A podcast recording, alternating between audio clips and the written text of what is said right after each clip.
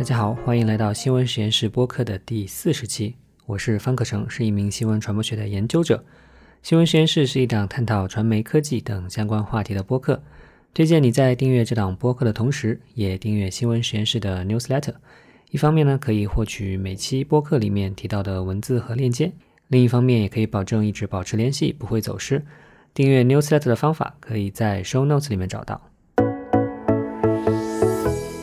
最近关于新闻报道当中的受访者应该匿名还是实名出现的这个问题啊，引发了不少的争议，甚至出现了业界和公众之间的巨大撕裂。本期新闻实验室播客呢，我就邀请了两位媒体人来聊聊这个话题。大家从时长可以看出来啊，我们是真的想把这个问题掰开来揉碎了，把它的每个面相都解读清楚。我们的目的呢，不是说给出一个简单的结论。或者说给出一二三的操作原则，因为那样可能会把问题简单化了。我们的初衷是达成媒体和公众之间更多的互相理解和互相支持，也期待你在听完节目之后谈一谈你的想法。那么下面我们就来进入节目吧。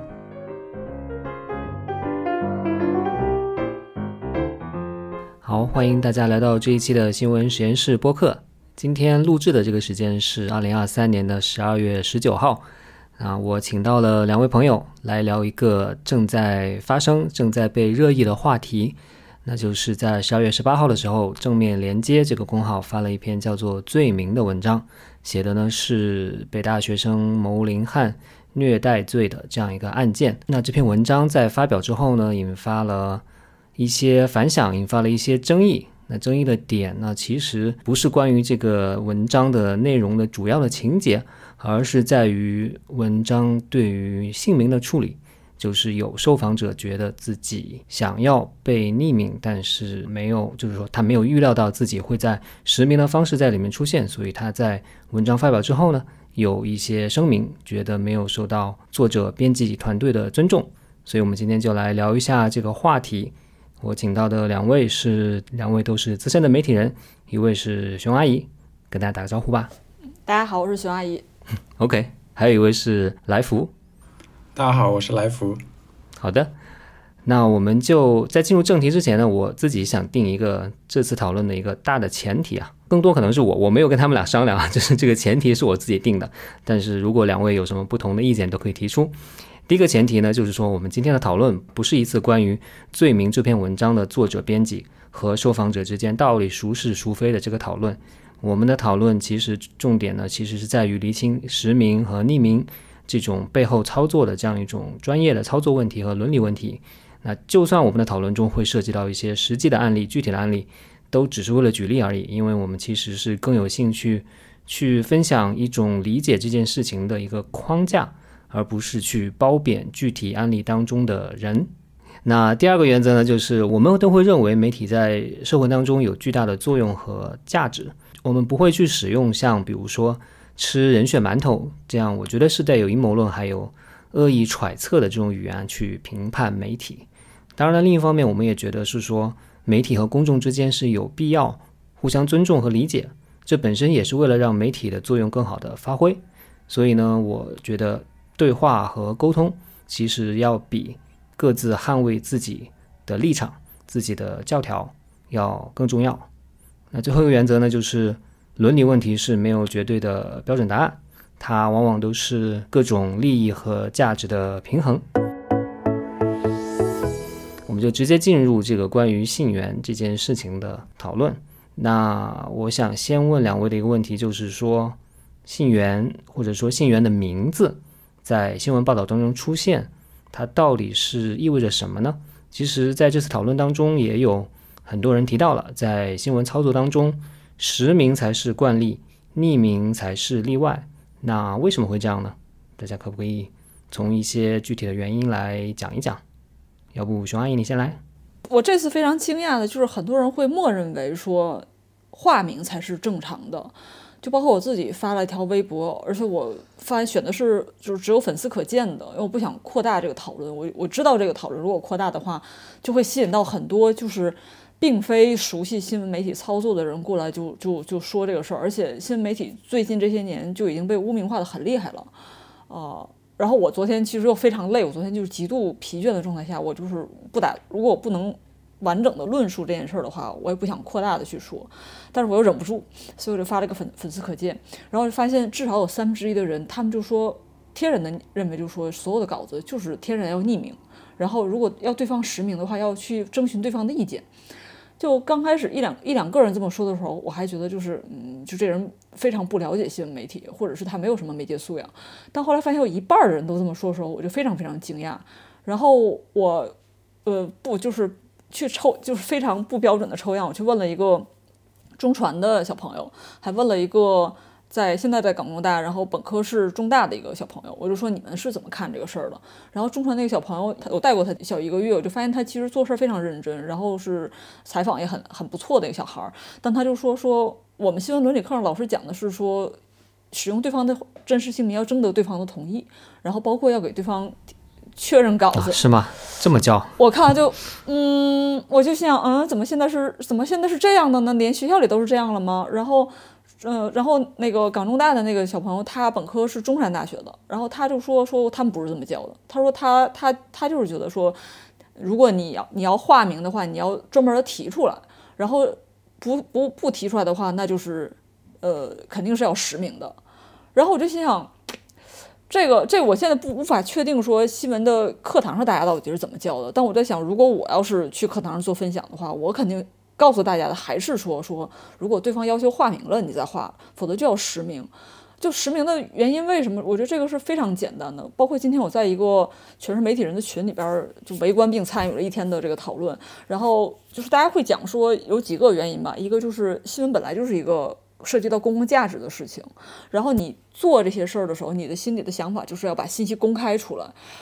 这些公开中间，其实名字和这个说话人的身份也是新闻真实的一部分。就你不能说张三李四随便找一个人，然后他说了什么话，那其实你都不知道这个人说话的人可信不可信。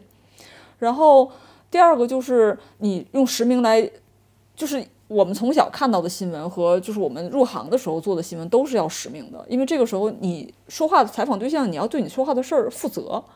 就是你你你只有真实的露出你自己的名字，你才能就是有名有姓的说这话是你说的，然后你才能就是我对公众是有一个真实的传达，我要为我说的话负责任。就如果是我们先先不提化名的必要性，就是说如果连这些都没有的话，而且我就想象说，假如我现在每天采访，我经常如果有做一个六千字到一万字的稿子，我大概要采二十到三十个人，而且中间可能还会被拒绝很多次。如果我跟每一个采访对象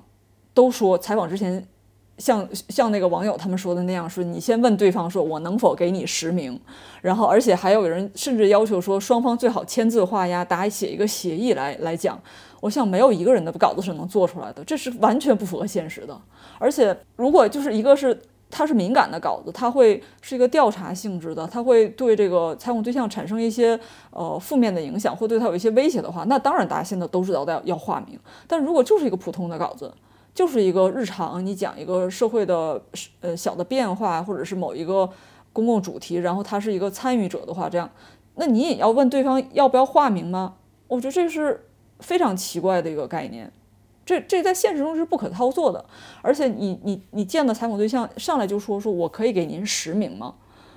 就是人家我会想说你什么意思？就是这个这个搞这个。就是尤其现在所有人都处在一种惊弓之鸟的状态下，你这么一问，谁还敢接受采访呢？可能这个事儿并不重要，但是你这么一问，大家都会觉得心里边嘀咕嘀咕。那算了，多一事不如少一事。如果大家都这样的话，我觉得就没有新闻可做了，你就去做宣传好了。嗯，我我大致总结一下。后面你提的一点是现实操作上的一个考虑，就是如果要按照一些网友建议的这种操作，那是没有办法做新闻。那前面两点呢，如果用英文来说叫做 hold them accountable，就是说让某某某某人对自己的言行负责。那这个里面你谈到了两点，其实就是说，一是让受访者对自己的言行负责，因为他自己会出现真实的姓名和身份，所以他不能在记者面前胡说八道，因为很多人会看到他的说法。另外呢，就是让记者本身也需要负责任，因为你必须去采访到了一个真实的人，对吧？你不能是说随便编造，或者是抓了随便抓了一个无关的人去说一件事情，去评论一件事情。那这个是保证记者本身的这样一个啊这样一种要求。可能有人会说了，那。记者对记者的要求，我们可不可以由比如说由编辑去监督，由编辑去监督你这个记者背后的化名到底是不是有这个人，这个人到底是不是重要，是不是相关？但是发在前台的话，有必要让大家都来看到和监督吗？你会怎么回应这样的想法呢？我觉得这不现实，这非常不现实。就是 就如果记者要撒谎的话，他有的是办法，他甚至可以骗过编辑。而且我不知道该怎么总结这个事儿。就是如果一个事儿它能用最低的社会成本来发布的话，你为什么要要用这么复杂的事情来保证它呢？而且这个后边这个过程，你其实是完全不能控制它的。你不能保证说这个编辑就是个负责任的编辑，或者这个编辑有很大的这个能力来来确凿说到底是谁接受采访的，这不现实呀。嗯嗯，对。其实现在很多人说啊，这个觉得这么连接的记者也好，或者是说觉得大量使用实名的记者也好，觉得他们不负责任。但其实，在新闻界长久的这种经验教训，特别是教训当中形成的经验是说，使用实名才是负责任的方式。这个我为什么说教训呢？其实，嗯，比如说在。二零零零年到零五年左右，其实在美国就集中出现了好几次事件。当然，我们说的那个时候已经是二十多年之前了，但是我可以简单的为大家回顾一下，当时当时有大概三个主要的案例，在里面中间其实《纽约时报》在里面都是有非常重要的角色。那一个就是可能很多人都很熟悉的这个《纽约时报》关于伊拉克所谓的有大规模杀伤性武器的这个报道。那这个报道当时是。依赖的就是一个匿名的来自高政府高层的一个来源，但是后来我们都知道，其实伊拉克没有这种大规模杀伤性武器。那《纽约时报》的报道，这当然也成为它的一个报史上的一个污点了。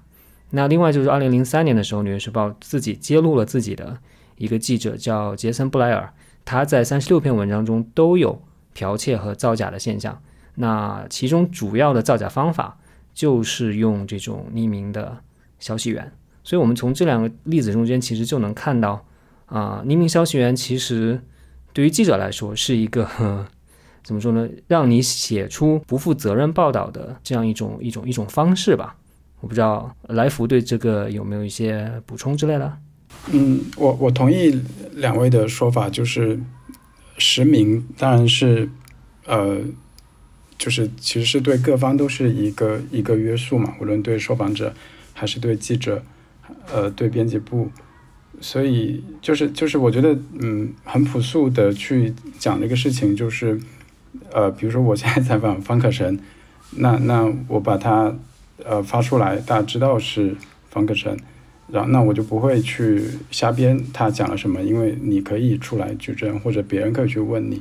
但是我如果说是某某某，那基本上我就随便想些什么都可以了，对吧？但当然当然呃，可能那个。编辑部会来质疑我，但像熊阿姨说的，确实有很多方法去应对。所以，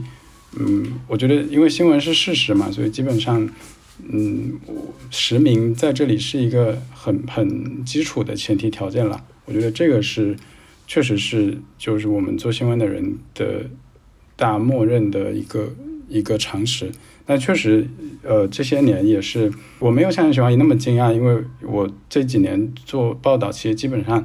我也发现，大家其实默认是化名的，就是受访者。比如说，我问他说：“你你要以什么名字出现？”就是我的意思是，你要实名还是要化名的时候，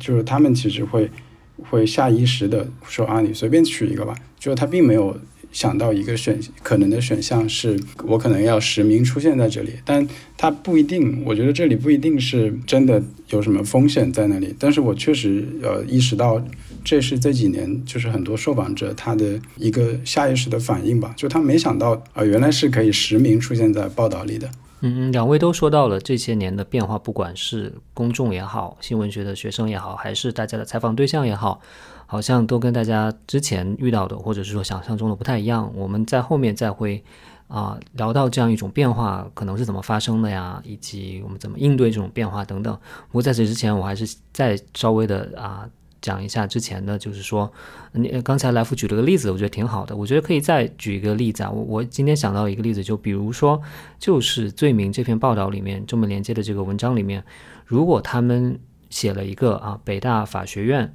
啊一个匿名的学生说呃，他觉得他的同学们都太书生气了，或者是说都太脱离现实了。所以他们只开一开始给包丽的母亲起的出的主意，实际上不是最好的主意啊。如果说他的文章里面出现了这样一个，他用的又是一个化名的一个信源的话，那甚至你都不知道这个人在北大法学院是否存在。因为如果你是北大法学院的学生的话，你可能会会很惊讶，你居然你的同学里面居然有这么说的，但是又因为他是化名的，所以你根本就没有办法去知道这个到底是记者编造的，还是这个人真实存在，还是怎么样的一个情况。哦，我就想刚才补充一下，说如果这个化名是由编辑做审核的话，那其实你所有的这个新闻真实都寄托于这个记者和这个编辑他们两个人，他们自己的道德品质和他们责任感上。我觉得这是最危险的，就是你你不能指望两个人人品好来保证这个是真实的。但如果是实名的话，就是所有人都在监督他们，而且这个东西是有据可查的，所以这是巨大的区别。我之前曾经看过一个报道，讲一个商业上的并购的事件，然后那个商业报道大家觉得他特别厉害，因为他采了非常多的信源。但后来有知情的人告诉我说，里边的其实有他们采了一个人，然后把这个人的身份拆成了三四个人，就这个人他其实在稿子中前后不停的出现，他造成了一种说多方交叉印证的感觉，实际上就是一个人，而且这个人是利益相关方，因为他化名了，所以大家没有普通读者是看不出来的。然后我还遇到过，就是说。以前的，在一个另外一个杂志里边，那个编辑采了四记者采了四个人，编辑说版面不够了，他就把四个人的故事毁成了三个人的故事，就是这种操作，你在化名的保护之下，就是你根本无迹可查。然后我觉得这种造假和就是。伪造信息的身份的这种这种这种做法，就是对读者和公众利益损害是更大的。如果大家都化名，这种事儿非常常见的。我觉得，就化名和真实真真实姓名是我们守住这个新闻真实的第一道关卡。就这是一个最容易做到的事情，也是应该最基本的事情。就如果这个事儿被就像一个堤坝一样，从这儿被溃散了之后，其实后边很多事情它都会连连续的就溃散的。因为化名就是让采访变得更容易，让报道的责任更小，然后而且记者会更好过。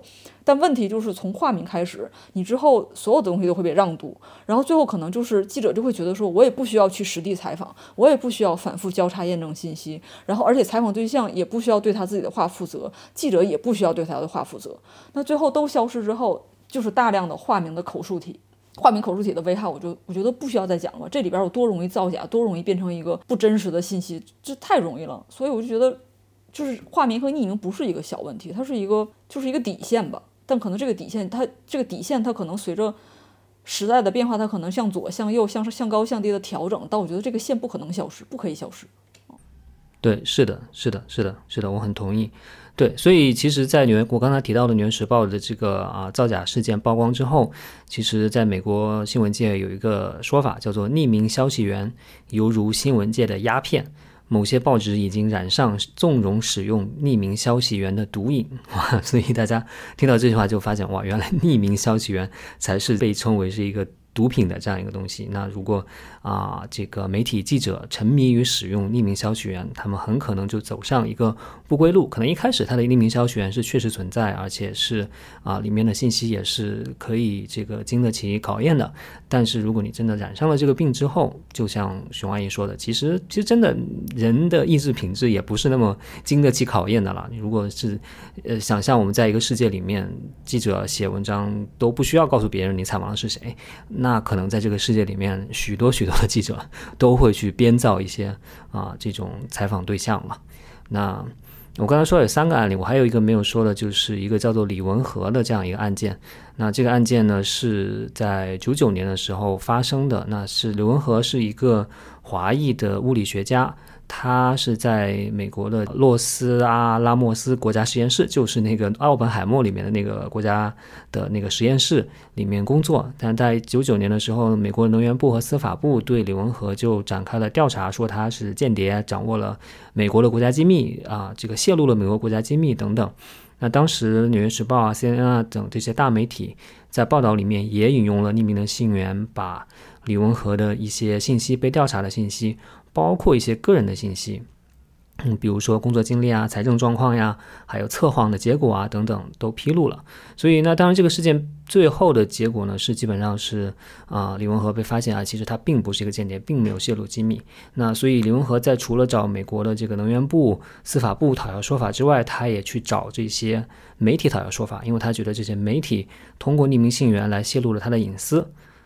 那最后，那个法院其实支持了李文和的这样一个要求，就是李文和的要求就是说，让让这五个媒体啊，五五家大媒体交出自己的匿名信源到底是谁。但是这五家媒体虽然法院要求他们交出，但他们就 坚决不交出。那坚决不交出，如果熟悉美剧，比如看过《Newsroom》的这个读者就知道，那如果你是这样的话，那记者就会被判藐视法庭。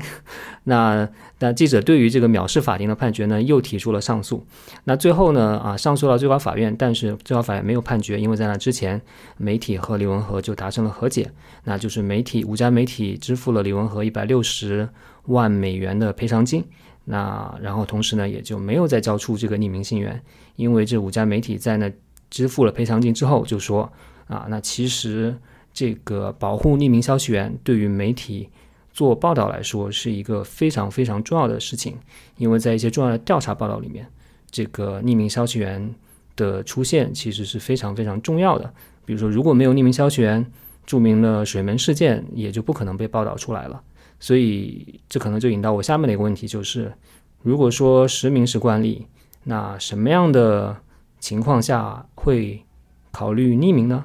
啊，这个问题要不来福先说一说。好的，就是我我觉得，虽然刚刚说实名是是就是大家的常识啊，但是其实我呃做记者的生涯里边，大部分写的报道受访者都是匿名的。所以，我我我其实刚刚在回想，也觉得蛮，嗯，蛮心酸的。就是，呃，那你是一入行的时候就带着一种，比如说我我要我我想要尽量使命，然后逐渐发现做不到这一点，还是就是你有一个自己退让的过程吗？嗯，当当然，整个过程是有变化的。就是，但是，呃，其实我我正式开始工作，应该算。是在呃香港的一家媒体，呃，因为这个一般来说会被认为是境外媒体嘛，加上一开始做的大都是一些社会新闻，所以可能被报道的人他处在的状况也不算太，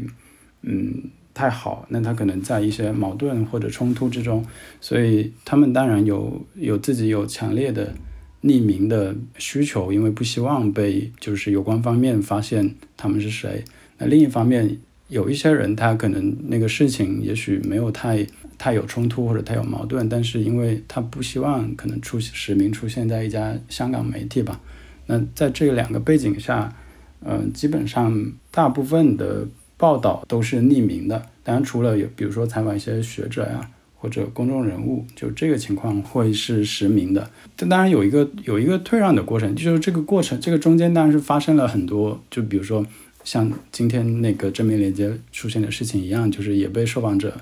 就是骂过或者质问过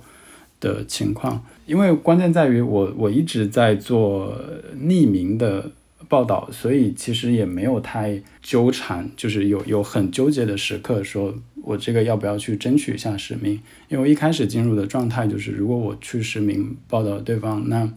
那可能他确实会受到伤害，所以基本上那个原则就是，你不要让对方受到伤害，而且对方给你提供蛮重要的信息，比如说有时候可能是他愿意给你讲一些料，呃，如果他被比如说他的单位发现他他在向记者讲一些单位里的事情，那他可能会受到处罚或者丢掉工作，诸如此类的事情，那他会要求匿名，那这个料或者说这个这个信息对。对公共价值是有帮助的。那权衡之下，当然选公共价值，呃，同时要保护这个信源，然后同时希望这个事事情能够报道出来。比如说，如果跟他说一定要实名的话，你必须要为你这个说的话负责，那他当然会说，那我就不接受采访了，那也就这个报道也就无从发。那呃，这个可能需要挣扎吧，但说实话，我没有挣扎过。就是在在刚刚说的这个这个情况里面，我当然会会选择匿名，然后。把这个事情报道出来，嗯嗯，就看上去是蛮显而易见的。其实，就其实包括水门事件，对吧？如果这个申猴说出来自己是谁呢，当然会受到很多的打击报复，因为他直接举报的对象是总统。那在你的这个案例里面，虽然不是总统，但是就算是一个单位、一个公司的领导，那他也会很有打击报复的这个可能。所以这个我觉得是，就是说看得见的、非常可以想见的一种会对受访者造成的这种伤害。那熊阿姨呢？你的你的记者生涯中，对实名匿名这个事情，你自己有遇到任何的纠结吗？或者说你自己对匿名的这个操作会有一些什么样的标准吗？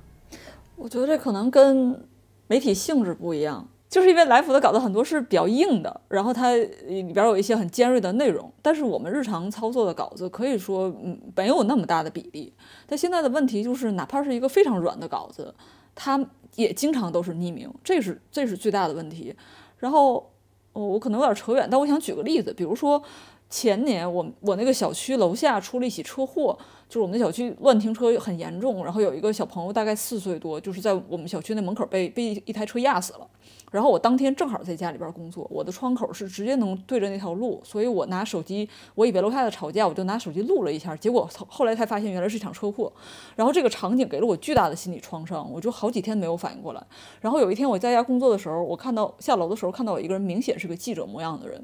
我就主动去找他，他就说他是，呃嗯北京的一个官方媒体的一个记者，然后来写这个案子，写这写这个事故。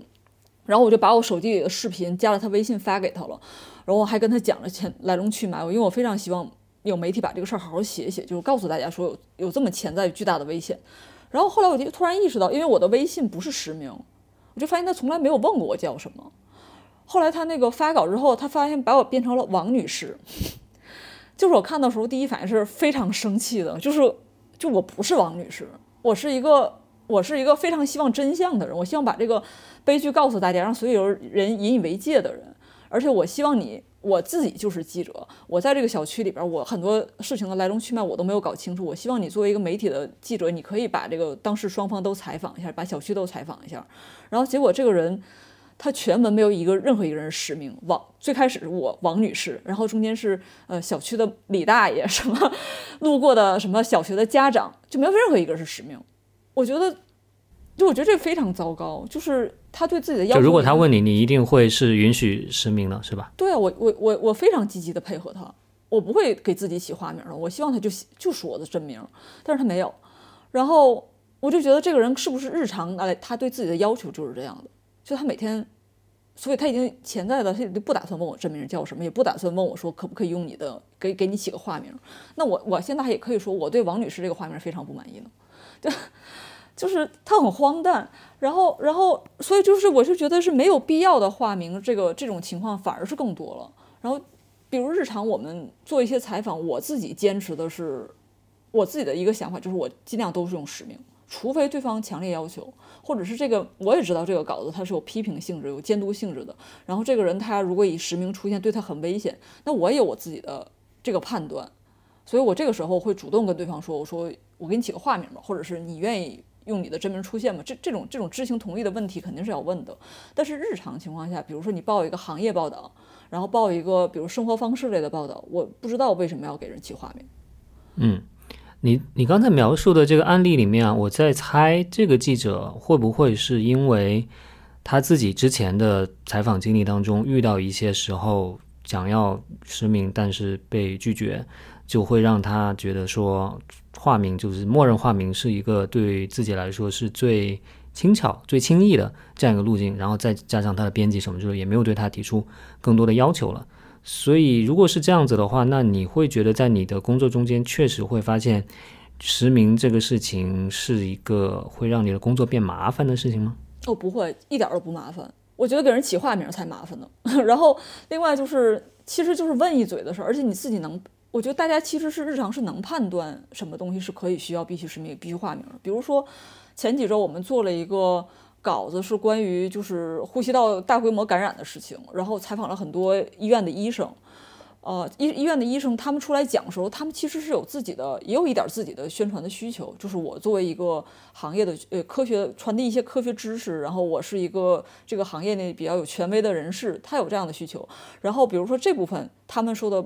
内容我就都会给他们看一遍，因为它里边是关于如何治疗，然后如何预防这些很科学化的科普的东西，我就怕我自己概括的时候有错误，所以给他给给得给他们看一下。然后呃，但是中间有一个部分是有一个有一个部分的地方，我是主动让，因为我那篇是编辑，我主动让记者去问采访对象要不要化名，因为他涉及到了说对过去三年新冠这个政策的一些看法。然后采访对象觉得说。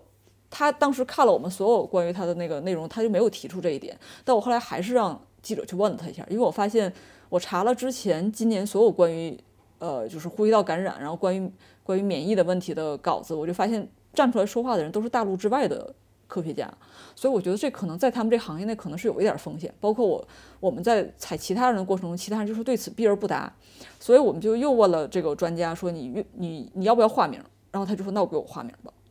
然后。这个事儿，我觉得这个是一个就是日常的操作，因为我们也不希望他因为这个事儿惹上麻烦。然后他这里边只要能把这个信息传达出去，可能要比他潜在的受伤害这个事儿，就是公众利益更大一点儿。但我如果把中间把中间其他三个大夫也都说成北京的某大夫、上海的某大夫，然后呃什么广西的某大夫，就是你敢信吗？这种稿子，就是你出来一群。一个采访里边，所有人都不出真名。我我踩了一个小诊所的江湖郎中，我都可以说是北京的某大夫。那他说的话，你怎么怎么能采信呢？你怎么能有权威性呢？对吧？嗯嗯，是我我我突然觉得我可以用。我我试着挑战你一下，就是用你之前的一句话，就是说，你说怎么能依靠记者编辑道德水平，对吧？那你刚才说的，你说你们是有判断的，那可能会有人问说，怎么就能依依靠你们两个人的判断呢？你记者编辑就能对我日日后的生命中遇到的可能遇到的风险啊、打压或者任何的这种不利的因素有足够的判断吗？为什么我们要把这个权利就交给你们两个人呢？你觉得呢？我觉得还有一个点就是。呃，就是采访对象他出来说话的时候，他表达这个东西的时候，其实他也要承担一定的责任。就这话听起来好像不好听，但是我们上学的，我想说我们上学的时候确实就这么教的，就是你不能把采访对象当做一个没有主观能动性的人。很多人他出来讲的时候，他就是要对公众说话，那你这个时候大家就要风险共担，你就你就要知道自己出来说话，而且而且。我们在比如十年前，就所有人都实名的状态下，这个人他对对媒体说话的时候，他往往他都是知道说我的名字就要出现在报纸上，别人就会用我说的话来来来来看我，来想我，来来怎么样，我我就是要承担这个风险。但是现在不是说这个风险渐渐逐渐全都转嫁到了记者这儿吗？而且如果你化名和匿名的这个事情也都全程变成化名的话，其实最后就是所有的风险全在记者这儿了。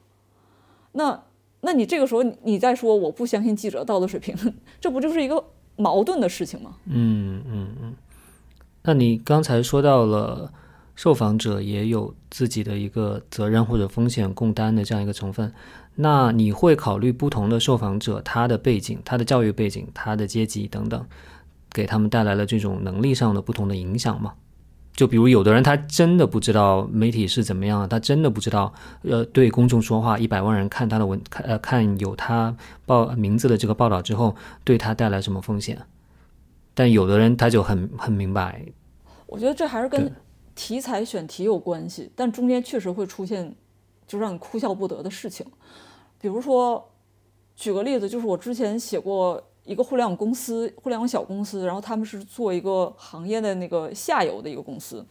然后他因为他要跟很多就是互联网巨头打打打交道，然后他跟我聊的过程里边，他会提到一些他们工作的内容，然后我的办法就是采访的时候反复跟他讲说这个这个。稿子可能传出去，他可能会有一些关于你们的新闻机密，你你你不能告诉的，你不要跟我讲，或者你讲完告诉我不要写。他说好的，然后我写完之后把稿子给他看了，我专门把稿子给看一遍，虽然他没有提，因为他没有这个看稿的意识，我也给他给他看了一遍。我说你一定要把里边所有关于可能会惹麻烦的新闻行业机密去掉。他说好的，他去掉了一些部分，然后最后稿子发的时候，果然那几个。就是大公司都找了他麻烦，二而且甚至我还找了一个在大公司里工作的朋友，又帮我看了一下稿子。我说这里边会不会涉及到商业机密？然后我们我花了三道关把这个过了一遍之后，那个大公司看到了稿子，还是搞找他麻烦，因为大公司有大公司的考虑，他们就是锱铢必较，什么事都要弄。所以他们后来就找这个采访对象，一直在给他施压，然后这个采访对象就开始给我施压。这个这个情况下，我觉得正常来讲，每个记者其实他都是非常。沮丧，而且非常焦虑，而且他确实因为在采访的过程中，双方达到了信任的关系。我我相信绝大多数记者在此此时他都不会觉得说这事儿跟我没关系，他反而都是会觉得说这事儿是我惹出来的，我要把它处理好，怎么怎么样。然后后来那个事情解决的方法就是他也让我们删稿，然后我我说不能删，因为删的就变成一个新闻事故了。后来就是我我包括编辑包括这个人，我们后来都多轮的在讨论这个事情，最后的。最后的结论其实是，这个采访对象对他来讲，这个事儿对他的收益远远大于，就是对他的他的损失。而且因为之前我们有多次这种类似反复三四轮的这种让他知情同意，其实他他就不能把所有责任都推到我身上，他自己要承担一定的风险。所以最后他想了两天之后，他认为说他这个风险他是可以承担的。而且过了半年之后，他跟我说，这个我这篇稿子其实给他带来了很大的流量，而且很大的合作的机会。而且他后来就不停的接受采访。就是，就是，就是他开始上头，他开始焦虑的时候，他如果随便命令你删稿子，你就删掉了。其实最后损失的是你自己的媒体公信力。而且我确信这个过程里边，我我反复的跟他确认，我是走了一个完整的新闻伦理上的流程的。如果最后他哪天一发一发稿，他突然就觉得说不行，我不开心了，我就让你删，那。那你这到底在做什么呢？你的严肃性在哪儿呢？那我之前做的一些工作也都白费了，大家谁都说话不算话，那这个就是现在大家想要的东西吗？嗯嗯嗯，我刚才想问你说有没有你啊用了实名，然后别人不高兴的这个例子，没想到是一个你跟他已经沟通了这么多轮，然后因为一些后面他可能没有预料到的因素，他又他仍然不高兴的例子。对，那那我再讲一个别的例子，是是我们一同事的例子。我们之前有个小同事，他去写那个尘肺病病人，嗯，然后他其实尘肺病在现在是一个非常就是不新鲜的话题了，就它起不了什么波澜。然后当时也是为了说帮助这些尘肺病的患者和尘肺病相关的机构再多一点曝光，然后可能觉得这个事儿还是值得再记录一下，所以我们这个小同事就去呃县城里采访，去采了两个就是真的就是病得很厉害的尘肺病病人，然后这两个人跟他就都。就敞开心扉，就讲了很多很多事情，而且我们这小这个这个小女孩采访也很很就是很让人很有亲和力，很让人觉得很舒服，所以那个那两个大哥都特别信任她。然后两个大哥都没有提到匿名，所以他就按实名写了。结果这个稿子发出来之后，因为现在发微信或者微信被今日头条抓取之后，你就不能控制这个稿子会传播到哪儿。然后其中一个男的一个一个大哥，他的这个。他的家人就看到这篇报道，这篇报道里边他提到他在外地打工的时候，就是就挺挺挺受折磨的，然后也这些年没攒下什么钱，也被人欺负啊，怎么怎么样，就是把他写的挺惨，就是他他那几年过得挺惨的。但是他在家里边一直在报喜不报忧，他维持一个特别好的一个形象，所以这个事儿就相当于戳破了。然后所以大哥就给这个小记者发微信说：“我要弄死你，我明天就上北京弄死你。”就是。就是这种时候，就是让最尴尬的时候，因为那个小记者他完全是一个热情的，然后抱着社会公益的，然后抱着一个这么好的一个期待，说我要来帮助你们来做这个事儿，而且大家从头到尾都完全符合流程。但就是你不知道不可控的情况下，最后这个大哥他就觉得说我受到了极大的损害，我要弄死你。最后解决方法很有意思，就是因为微信不是可以改二十个字吗？然后我们这个记者。在后台把他那个名字的姓改了，可能原来他叫张明，改成叫李明，然后他就接受了。第二天就再也不说了，就是你觉得也很莫名其妙这个事情。对啊，因为那些亲戚看到不已经看到了，也不受你这个改的影响。对啊，对啊，就是，嗯，就是你只能尽力去弥补他，但是我觉得这个弥补并不是这个记者应该干的工作。嗯，是，而且我不知道，我我我我甚至猜测是不是因为他的家人亲戚看到他这么惨之后，反而给了他帮助，反而让他意识到。之前没必要去隐瞒这些苦难的经历什么之类的，当然这个有点纯属想象了。不知道，嗯，不知道这个后续。对，但我我我觉得其实真的就是回到具体的案例里面的时候，其实你就发现哦，其实很多事情都不是说你喊两句口号就就能解决的问题，因为中间有太多你以为怎么怎么去做，又会导致其他其他的问题的这样一种很难抉择的这种情况。有时候采访对象可能没有意识到说这个事儿传播会给他带来什么样的效果，他可能以前没有。被报道过，或者他的事情没有被大规模关注过，然后这个稿子发出来，尤其现在都发在网上的时候，他可能迅速的第一时间会收到很多亲朋好友的反馈。那这个反馈给他有时候是好的，有时候是不好的。呃，那他可能如果一晚上他的反馈都是，假如五条八条都是负面的，或者是都是他不想接受的，他第一反应就是说你把这个东西给我删了。然后他他想到删的时候，这个东西他认为可能是跟删个朋友圈没有区别，但是在媒体这儿，它的性质是完全不一样的。我觉得这也是一个区别，就是媒体他花了大量的时间和金钱或精力，他派一个人去现场实地去采访你，而且这个整个写稿的过程也非常非常艰难，非常耗费心力。你最后不可能把它说删就删。那我删稿的时候，肯定要有一个非常过硬的问题是，你严重的新闻失实，或者是他怎么怎么样，而不能是说。采访对象，我今天一上头我就给你删了，就我今天情绪上头，你必须给我删。那这个大家双方付出的代价是，我就我觉得在这种情况下，有时候是防可能是这个记者付出的代价更大。我觉得这话可能会被挨骂，但可能是有有时候就是新闻媒体他要承担的风险，他他要受到的损失，可能要比。这个人他第二天、第三天就会消失的情绪比这个要更大一点。对，而且从实际上面来考虑的话，如果因为一篇文章、一篇特别是一篇好的深度报道，你往往是有几十个、上百个甚至是受访者。那如果中间的任何一个人因为自己的一些情绪，就是你说上头之类的，都可以要求删的话，那确实我们可能能看到的深度报道也不会剩多少了。啊，来福，你说？呃，对我我就接着刚那个熊阿姨说的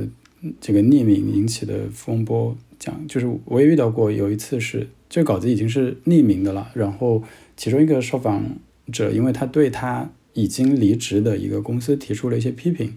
然后呃，但是那他有一些细节嘛，就是他经历了一些事件，有一些事件就是写进去了，但整个过程他都知道我在录音，面对面，然后而且也匿名了。那稿子发出来以后，他就突然跟我说。呃，不行，这里要改，那里要改，因为这样子不然人家很一下就会知道我是谁。那其实应该不会，因为那是一个很大的公司。那而且整个流程就像今天那个那个稿子一样，就这个流程是没有问题的。所以，呃，但是我我想说是说，其实匿名对有时候并不，就因为我们讲实名跟匿名嘛，但匿名有时候可能并不是说你把那个名字换一下，就就王女士换成张女士。就那个受访者就收获的一个事情，而是他可能会要求你在他的就是一些细节上，或者去去做一些删除，或者甚至他会要求你修改。你比如说，你就说我是这呃那个那个单位做那个行业的，不行吗？就是他不知道，就是事实不能修改，但是呃他会有这样的呃要求嘛？而且就是会会会在发出来，往往是在发出来以后，他才。升起那种恐惧感，说我这里要改一下，然后，嗯，再有一个例子是我有一次也是一个一个采访，那是某个事故了，然后那是一个家属，然后他就说，采访的时候我拿着电脑在那里记，然后他他就站到我旁边看着我的电脑，然后就看我在那记，然后我就突然很惊讶，我就我就问他说你干嘛？他就说没有，我看你看一下你你你你写，然后我就意识到那是一个一个一个很有。他很想要控制整个局面的的一个人，然后他希望他能够影响我来写什么，包括后面，呃，后面还有一系列，但但这里就不展开讲了。那那我当时就告诉他说，呃，不可以，你不可以看那个那个，如果你一定要看，我发出发之前可以给你看我我用了你那几句话，但是我我整个过程我不可以给你看，你现在也不能告诉我要写什么，然后后面就是。就是其实他应该很不满意我了，但但整个过程，我就我想说是说，呃，其实很多受访者就像今天那个事件里面，我有看到一句话，就是说，他说舆论不是他们能控制的嘛，就其实很多人是希望能够控制，嗯，你你会写什么，以及那个事件后续的走向是怎么样的，我觉得这是今天好多人。不知道为什么会有这样的一个一个想法，我觉得好多冲突就来自这里吧。我觉得这刚才来福提到一点，就是说记者的独立性、自主性的问题。记者的工作，他应该是对自己的这种作品有一个自主性的掌握。那我觉得有时候现在我们之所以，特别是记者对于被访者提出来的化名或者是删稿的要求，觉得啊很难接受的一点，其实就在于中间它到底是。能不能他对自己的作品能不能有一个自主性的这样一个问题嗯，不过自主性是另另外一方面，那但确实对于受访者的这种尊重和保护也是非常重要的一方面。那来福刚才说这篇正面连接的报道在这种流程上没有问题，但可能有很多听众网友不不同意你的这个说法，所以我接下来就想问一些流程性的问题。那首先就是在具体操作的时候。记者见到一个受访者，准备开始聊了。那这个时候，记者是不是在所有情况下都应该主动跟他说，你可以实名或者可以匿名啊？以及是说，只要受访者没有明确的说，就默认是实名的？那就你们觉得是这种是一个有一概一概而论的原则呢，还是说他其实是要？看情况而论的，因为很多时候，就像其实就像徐欢一一开始说的，其实大家是并不明白这个媒体惯常的操作方式。特别比如你说现在大家既然大家都默认为是匿名是常态，那也许大家在跟记者聊天的时候就会觉得说啊，我跟他聊了没关系，反正他会匿名的。结果发了才知道，哦，原来你们新闻界不是这么干事儿的。那这个东西里面。存不在存不存在一种，我们就不说欺骗这种词吧，至少存不存在一种互相的这种沟通不畅，或者是理解有偏差呢？我不知道熊阿姨怎么看。我其实，在采访里还真没有遇到过说，因为我默认是要实名，然后你化名才要问，我还真的没有在现实中跟别人有过这种冲突。然后我就在想。想我，我一般是怎么做？比如说坐下来采访的时候，我会当着对方的面把我手机那个录音打开，然后我就说，那我现在开始录音，然后甚至我现在开始用一个就夹在领口上的麦克，然后我会甚至对跟对方说，我说这个夹你领子上吧，就这个动作已经不能更大了，非常明显，然后他就会知道我我正在开始录音。我为什么要这么做？是因为可能七八年前别的采访对象、别的那个新闻争议里边有有说你悄悄录音没告诉我，或者是我说的话并不是。我没有在采访过程里跟你说，我在路上闲谈跟你说，你写到稿子里了。遇到这样的争议，然后这个事儿给了我一个教训，就是我我录音的时候一定要让对方知道，然后通过这个方式告诉对方，我们现在是在采访，我不是在跟你闲聊，你说的所有东西都是录下来的，然后我都可能会写到稿子里去。然后，但是但是我在采我我不会当着对方的面儿说，你说说所说的一切都会变成呈堂证供啊，怎么这种这种话，我是通过录音打开录音机这种形式来提醒对方。我觉得这就是一个人际交往里边的一个微妙的东西吧。如果你真的说像那个警察那么说的话，谁还敢跟你说话？这个这个氛围实在是太糟糕了。然后第二个就是，比如说一些比较软的稿子，但这如果这稿子里边出现了太多个人不必要的隐私信息的话，我会说说，那我在里边就写你的名字什么什么什么。我是用这样的方法来问他，然后对方说，哎呀，算了，还是给我起个化名吧。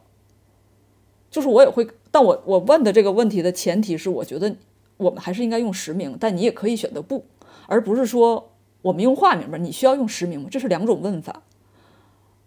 对，就通过这样的方式，然后对方如果他不想用实名，他会告诉我。然后比如说这两天我在采访一个人，然后我就会当着对方的面我说：“那你的真你的全名叫什么呀？”他会说完，我就我就写在本子上。他就我也是用这种方法来告诉对方，我可能有你的真名。然后比如我昨天做一个采访，我我就指着他那个电脑屏幕上，我说：“哎，你叫这个呀？”就是我把他名字念出来，他说啊，你要写我的名字吗？然后我我就知道，我如果在写他的时候，我就不能写他真名，所以就是会用这些技巧吧。嗯嗯嗯，那我觉得这都是很很实用的技巧啊。我觉得我我让我想到英英文概念叫 nudge，就是说你想让一个事情往哪个是方向去发展，但是你又并不想去强迫别人做一件事情，那你其实就可以用一些。啊，具体的一种一些一些技巧的选择吧，我很理解双怡刚才说的这一点，因为就往往就是说，你如果一上来就跟他说啊，你可以选择匿名，那其实大多数人不管是出于大多数还是出于保护自己的，不管他是想象中的风险还是真正的风险，那他可能都会选择匿名。而这个就像我们按照我们前面说到的原则来说，这个对整个新闻的质量来好，还是对于新闻业的发展来好，它其实并不是一件好事。所以我感觉熊阿姨的这个做法是比较充满智慧的一个。做法其实是一方面，还是往着这种尽量实名的原则去；但另一方面呢，又是能够以一些方式来提醒对方注意一下风险。但这个风险不是用这种好像带有一定的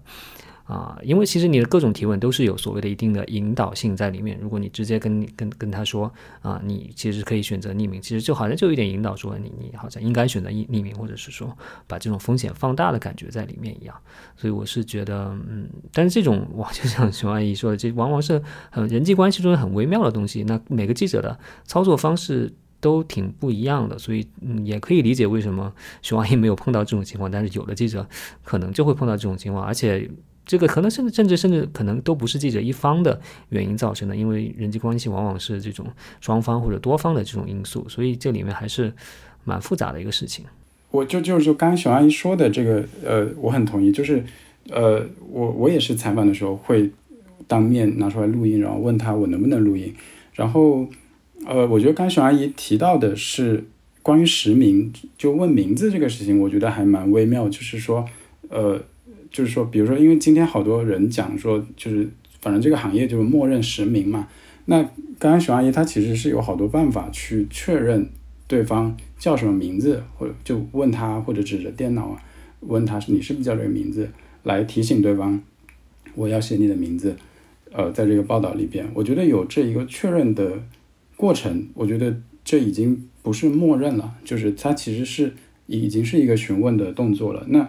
我所以我觉得，比如说今天市面上好多报道，可能我我会很想知道说你那个名字是怎么怎么得到的，就是这个过程这个技巧是什么？就是嗯我我先假设一种情况，比如说比如说熊阿姨把方可成的微信给我，然后他的微信就叫方可成，然后我一采访采访完结束，我就把它写上去方可成，因为我。知道他的名字就写在那嘛，那那这个我也没有得到他的他的同意，然后我就用说默认的行规来写，那我自己会觉得是有问题的，嗯，当然当然方可成这个例子可能可能不确切啊，因为因为是他是一个一个公众人物，一个一个大学老师已经，那比如说如果像是一些社会事件或者说一些名不见经传的，就是小区里的王女士。这样子的，那我觉得有去问他叫什么名字，这个过程，嗯，是是我是可以接受的，我觉得是是符合呃操作的。但那如果你可能是通过张女士来知道她叫王女士，或者反正不是直接这么问的，那那嗯，我会觉得有问题了。你不能用默认呃行规来来解释这个事情，嗯。我确实也觉得是这样。如果这个名字不是你当面问的，是你转述知道的，那那你用不用它，其实就很成问题。这个不能说默认说，哦，我知道这人叫什么，因为别人告诉我他确实就叫这个，我就直接用，那不行。那对方其实那你没有没有知情同意这个流程。对，但是就像阿姨给的那例子里面，这个知情同意就不是，比如说我们学术研究上知情同意，你真的要拿出一张纸来给别人 签名的，啊，这东西确实就就就可能会吓吓跑很多人，让那大家就不用干了，都不用干了。对对，那其实从那个啊流出来的关于这件事件聊天记录来看，这个这个正面连接的稿子的记者，他在跟受访者的这个聊天里面说说，我也害怕。你和我提实名的这个要求，那我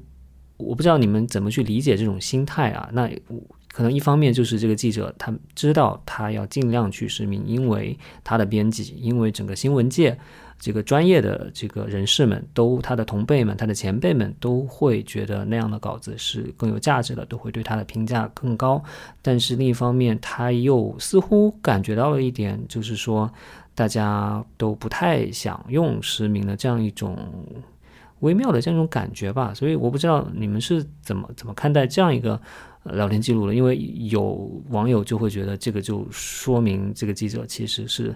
有甚至说有点欺骗的色彩在里面，你们会怎么看这个事情呢？方老师刚刚有口误啊，那个他说的是我害怕你提出匿名的要求，你刚说的是实名哦，对，是 说错了，嗯。那你就你你那你就顺势说一下呗。嗯，我我感受还是挺复杂的，因为我我首先当然觉得这个记者他其实很诚恳了，然后我觉得他可能在受访者处在很应激应激的状态下，其实他同时抱有很大歉意去沟通。那他说着这个话，我觉得如果逐字逐句的去分析，对他当然不是很公平。我会更觉得我们应该聚焦在编辑部了，就是编辑或者主编。的角色，他为什么会害怕受访者提出匿名的要求，我觉得可能他的他有挺大的压力。我觉得这个压力不一定是上司说你就要完成这个实名的 KPI，而是说，呃，可能在像方老师刚说的，就是所谓好报道的这种评价标准里边，可能。他会很希望能够去实名的，呃，写这个报道里的很多人物，呃，这个东西可能盖过了他，嗯，像刚我们聊到的很多可能知情同意的，那我没有没有证据啊，这是是一个完全的猜想，就是说也许有些有些操作上就没有那么到位，有点复杂了，我的我的感受有点复杂，熊阿姨说吧，我也不知道，我我现在我在想说，可能是不是因为这个记者我知道。他应该年纪不大，很小，也刚入行没多久。然后我现在我也不知道为什么这么讲。我觉得他是一个，但但我觉得他之所以这么跟采访对象说，他也是抱着就是我来消除咱俩的误会，然后我对你是有歉意的这种说法，而不是说他真的很故意给人下套。他应该不是这种想法。如果一个真的想下套的人，他不会这么跟人说话的。就我在想，回头我我我刚入行的时候，确实干有些事儿也是挺奇怪的。然后我刚才想到说，为什么我现在都是当着对方的面打开录音？是因为有一次我跟着一个资深的记者去采访一个事件里边的一个律师，然后我忘了那，我现在想不起来那个律师是不让我们录音，还是说律师怎么怎么着？我在旁边听着，然后听的过程中，我把手机的录音打开了，而且我我当时就不想，就是把这个事儿变得很大，我就把这个手机放在桌子底下了。然后现在想，我为什么干事这么鸡贼呢？我就是我也不能理解我当时为什么这么干。但我想的是说，我要留存一个记录。我并不是说要回头坑这个人，但我是想说，回头比如说我回去要整理录音，或者是这个人说了什么，我要留存一个存档，我是抱着这样的心态弄的。然后那个那个律师他其实对记者非常的抗拒，而且他并不想配合这个采访，他只是因为我们都到现场了，他要他说那坐下来跟你聊聊吧。然后最后他都聊完之后，他想。他想把这事一笔勾销，他不想让我们写，他就直接就说：“我说，你看你这个记者偷偷录音，我都看见了，就你们到底是个什么样的媒体？就因为我这个动作，所以这个采访好像后来就是没有有什么进展。我就意识到，就说如果你做了一个小小的有瑕疵的事情，那可能会被放大到很大，然后他可能会把这个整个事儿都搞黄。所以最后我就发现，你比如录录音，或者是问名字，或者是提前，你，感觉这个事儿他可能有后边变成风波的风险的话。”你把他确认这个事儿放到发稿之前来进行，这个里边付出的代价最小。所以就说很多我现在的操作方法，是因为我见过别人吃大亏，或者是我自己吃过大亏，然后现在它变成了一个潜移默化的东西。但是比如说事前是不是要需要对方确认，然后对方如果没提出化名的时候，你是不是可以实名？然后呃，或者是录音到底应该是怎么夸张的当着对面打，当着对方打开，还是说你可以自己按下来不告诉对方？什么这些东西都是。很模糊的，在你上大学上新闻理论课的时候，老师给你讲过。但是我们这个行业大多数的媒体，它是没有一个真正的什么操作手册的，也没有什么新闻法，也没有一个大众公众认可的说要按照这十条的工作，都是大家潜移默化来来形成的。所以这个里边，我觉得有些时候具体到事情上，你要我我有时候会看是不是一个新记者会犯这些错误，然后会发现新记者只有把这只有把这些错都犯了一遍，他才会变成我们这种像老油条一样，就会时时刻刻想到说。我要保护自己，我不能天然的天然的认为我跟采访对象是朋友，然后我要把所有的丑话都说在前头，因为我发现如果不说在前头，后边会麻烦更多，这也是挺挺难过的一个事情。那你不能指望所有的人一入行他就知道所有这些乱七八糟。是的，是的，对我蛮同意熊阿姨刚才说的这些。我我刚入行的时候也是有的，就是说，比如说偷偷摸摸录音不敢拿上来，或者呃问对方名字，也会也会。紧张，觉得不敢问，等等，就是我觉得为什么会有这个很很大的原因，还是在于对方确实会在意这些事情吧。比如说，可能知道你你录音，他就不说了，或者可能你一问名字，很警惕的问你，或者怎么样。反正我觉得大家对于新闻工作的理解其实没有那么高，甚至大家会。呃，很警惕的，想说你你是来干嘛的？就去 去采访的时候，整天被人家问说啊，你们就是嗯想火对吗？就是炒炒作对吗？就是他对你的角色的认识，嗯就是这样的。所以很多人我觉得也怕，如果一开始就就提出一些，比如说问名字呀，或者说录音啊，或者一些呃原则性的东西，然后就就直接搞到就把对方吓走嘛，就就搞到整个没得做。就是就是这个环境确实不是那么友好吧？对于这个行业，就是比如说，同样有些朋友他们在美国做做新闻，他们去采访那些，比如说。哪怕一个农民啊，或者什么样，他知道你是记者，他非常知道这是怎么一回事，他知很愿意接受你采访，并且他面对采访或者镜头，他是非常滔滔不绝，他知道自己要从这里面得到什么，他要提供给你什么。那就是说，他们也是接受采访的老油条，他在这个环境里面，大家都知道这个规范是怎么回事。展开说一句，就是说，那朋大家他们也觉得，其实那样的老受访者老油条，可能并不是。有时候也不太友好，因为你他可能会知道要什么给你，而什么不给你。那可能如果受访者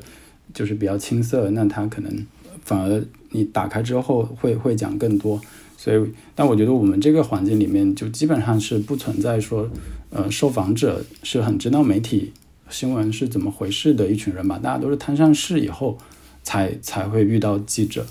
嗯嗯嗯，是这种语境的不一样。确实是挺重要的一个背景。你正在收听的是新闻实验室播客，关于新闻伦理的讨论、新闻业界的动态、热点议题的分析。如果你想读到更多相关的话题，你可以考虑加入新闻实验室会员计划。每四天左右呢，就会收到一封邮件，里面是我对这些议题的深度解读。我们还会组织每个月的线上或者是线下的沙龙，邀请嘉宾分享和讨论。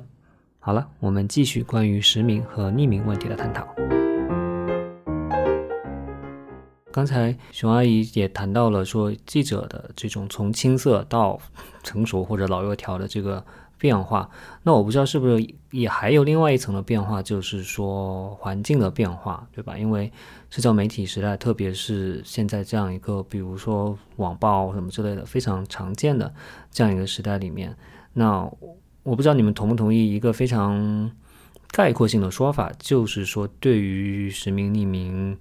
中间的一些具体的操作，其实也是需要有一个动态的眼光来看的，因为在不同的这种时代的舆论环境之下，受访者可能遇到的风险是不太一样的。我不知道大家会不会同意这一点？嗯，我觉得就是变化挺大的。比如说给媒体给给采访对象看稿这个事儿，以前我们是完全不需要做的。如如果他自己不提，然后他又他说的话又不涉及到什么，就比如科学概念或者科普啊什么这种非常硬的专业性的东西的话，普通人就是讲一些社会的变化呀，或者生活方式或者什么乱七八糟的东西，都不要给他看，不用给他看。我前去年就翻了一下我自己之前一三一四年做的那种就是突发新闻报道。我就发现，我当时写了一个爆炸事件，然后当时有很多死难者、受受伤的人，我就直接到医院里边去挨个病房走，然后去采访他们，然后所有这些人都是实名，因为我后边才没有写到谁谁是化名，而且我这人起名特别有有障碍，所以我要给别人起名的时候我就非常痛苦，我会印象很深刻，然后我就很惊讶的发现那个稿子里边没有任何一个人是化名。然后之后也没有任何人找我麻烦，甚至我去病房采访完之后，他们也没有跟我要联系方式。也甚至有的人都不问我是哪个采访哪个媒体，他就是滔滔不绝的跟我讲说这个事儿给他造成了多大伤害，他非常愤怒，他需要政府来赔偿，他需要追责怎么怎么样。我觉得那个那就可能是最后的蜜月期吧，就是大家还是对媒体的这个监督的这个职能是有很大的信任的。然后后来渐渐变成什么呢？我现在就说，假如说二零二三年同样的一个事情出现，第一，记者是肯定进不了医院的，就是你进都进不去。然后你记记者在采访中是非常弱势的，而且宣传部、公安或者是现场维维稳的这保安，谁都可以把你抓起来，把你弄走，然后把你让你第二天就赶紧回北京，赶紧回广东，你不要在这儿待着。这个事儿非常常见。然后第二个就是，呃，那些受受伤害的人，他们其实更怕的是第二层伤害，就是我跟你讲这个之后，我会被维会会被找找上门来，我会受到监督、受到惩罚，这对他们来说是。可能这个伤害对他们恐惧是更大的，所以就是他们会来，假如偷偷，假如他们跟你讲什么事儿都是偷偷摸摸的，然后告诉你千叮咛万嘱咐说不要把我的真名弄写出去，因为所有人都知道说他这个真名写出之后他会面临什么样的风险，这个风险这个风险的程度是跟十年前完全不可同日而语的，所以这种情况下，你这个实名化名的这个伦理它就是要变化的。然后第三个就是我觉得是媒体传播形式的变化，比如说我一直在杂志工作。杂志或者是之前的报纸、周报什么，它其实是一个挺精英阶层的。你可能踩了一个农民，这个农民这辈子都看不懂这个报纸是什么。然后你写的是，比如说一个农村的一个呃监督的问题的话，其实看到这个报纸的人就是也是精英群体，就是关心这个事儿，而且能改变这个事情的人。大家好像都是对自己的同温层或者是这个同温层上下层的人在说话。然后，但现在就不一样了，每个人他都能拿到手机，每个人都能看到这个报纸，然后你的信息都能大规模的传播。然后有时候我我我们出现过几个事儿，就是你我我们给这个人化名了，但是没有化彻底，比如说留下了他的年龄，然后这个事儿就被推到今日头条，被抓到了他领导的，怼到人领导脸上了。人领导一刷，发现哎，我怎么怀疑这就是我们这个这个这个科室的小王或者什么什么，然后而且年龄是对得上的。然后最后这个小王就非常的忐忑不安，因为他告诉我们一些新闻事实，而且科主任一直在怀疑他，然后我们就只能跟他说，那你就咬死不认，因为那也没有别的办法。然后后来这个事儿让我意识到，说有时候甚至连年龄都不能写真的，就觉得很荒诞。小王也没做错什么，然后科室主任之所以要为难他，是因为科室主任怕更大的风险。来到他们头上，那更大的风险从何而来？那当然是从上面，从那个房间里的大象而来。但是现在就谁也不敢说大象，只能说从那个细枝末节上找问题。那就是小王，你就不该接受采访。小王就说你就不应该写我真实的年年龄，这多荒诞呀！你放到十年前说连一个人年龄都不能写真的，大象在膨胀，然后我们就只能围绕在大象旁边，然后所有的动作都在变形，然后互相指责。我觉得风险是一个很重要的事情，在在这个问题上。就是十年前成为新闻当事人，跟五年前成为新闻当事人，跟今天成为新闻当事人，它的风险是完全不一样的。就像许阿姨举的例子，一个可能一个爆炸事故的受害者或者家属，那他可能当年到今天，他都会面对来自就是比如说维稳维稳方面的干涉，那今天会。多一层，就是他会面临网络暴力，比如说前几年河南暴雨的时候，有一个父亲他推着自行车，穿着雨衣，然后在地铁口挂着举着一个牌子，说要等他的女儿回家。那这个父亲是一个遇难者的父亲，然后他其实当时受到了很大的网络暴力，就被骂得很惨，然后有各种谣言，然后。嗯，像这样的事情这几年是非常多的，就你基本上成为一个新闻当事人，尤其是成为一个受害者，那你基本上就要面对这种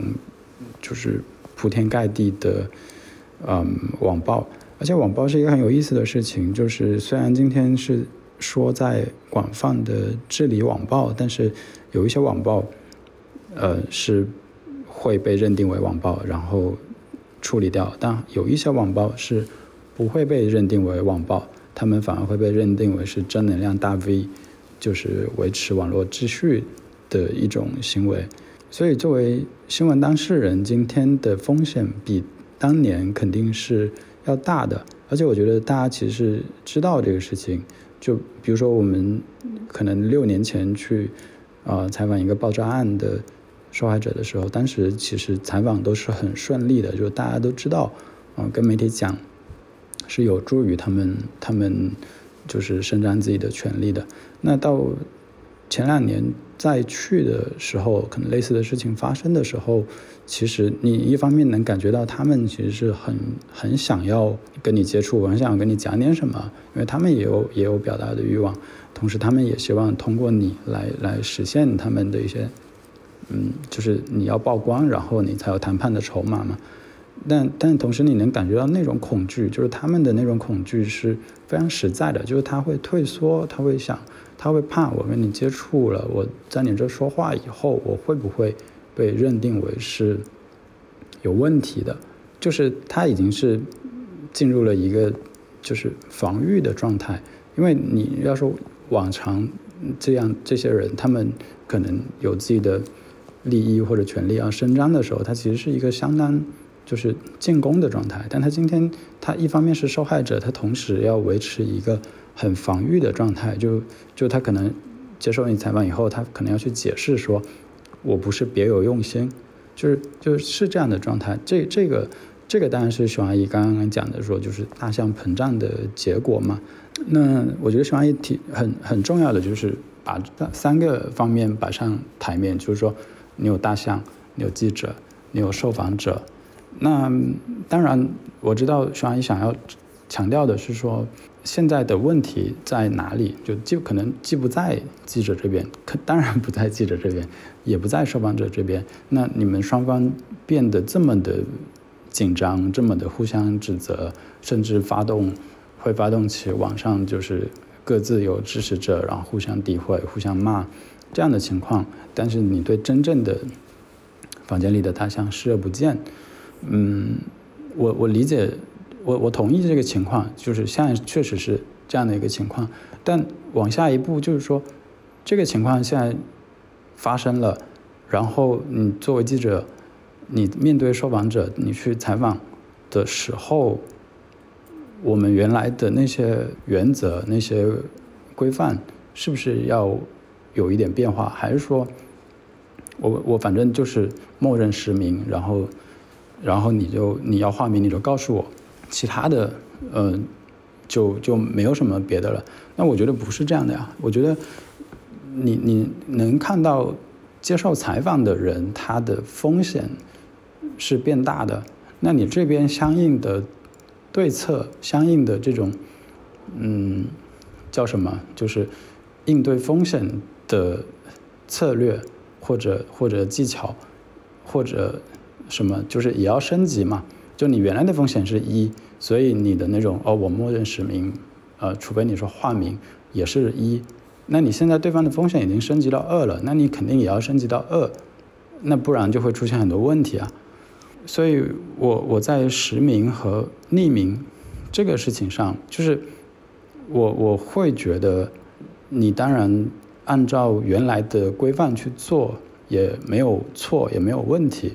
但是你你。能不能就是帮对方多想一步？就是，嗯，比如说正面连接这个事情，可能确实你也很难想象出那个女生她可能会面对太多的，比如说维稳的力量的干涉。就是常识来想，可能她是安全的，但是我觉得今天任何一个受访者，他呃被报道以后，都是有暴露在一个很恶劣的环境下。的这种潜在的危险的，所以我觉得，嗯，我们不能默认说对方是安全的吧？我觉得，尤其是这个事情，就是这篇报道的这个事情，它其实并不是一个太波澜不惊的事情，相反，这是一个巨大的事情，涉及到有人死，涉及到坐牢，涉及到一些，就是我们看完这篇，我们都会很难受。那那我觉得，我们确实应该要。提供一个更高级别的那种应对的策略，去面对受访者吧，不能默认他其实是 OK 的。那下一个关于这个流程的问题就是说，如果有人一开始答应了实名，那之后可以反悔吗？比如说在发稿子之前，他突然联系到说我不想实名了，甚至是说我们就不说是说完全不想出现了吧，就是不想实名了。这种情况可不可以接受呢？以及就是说，如果稿子发表出来之后，他遇到了一些没有之前没有想到过的情况，可不可以去反悔，要求把这个里面的名字都改过来呢？你们觉得这两者是可以接受的吗？嗯，发稿之前我觉得都好商量。在我这里，我我其实现在很很卑微，就是做记者，嗯，我会 采访的时候，因为因为约到一个愿意跟你聊的采访对象并不容易。然后加上我确实也不希望给对方带来麻烦，所以采访的时候除了单面打开录音，我还会说你我我们随便聊，但是你在我发稿前就你你可以随便说，然后你发稿前什么东西不要，或者说你聊完之后觉得什么东西不想说，或者你最后决定你完全不要出现都没有问题，就我会把这个这个东西的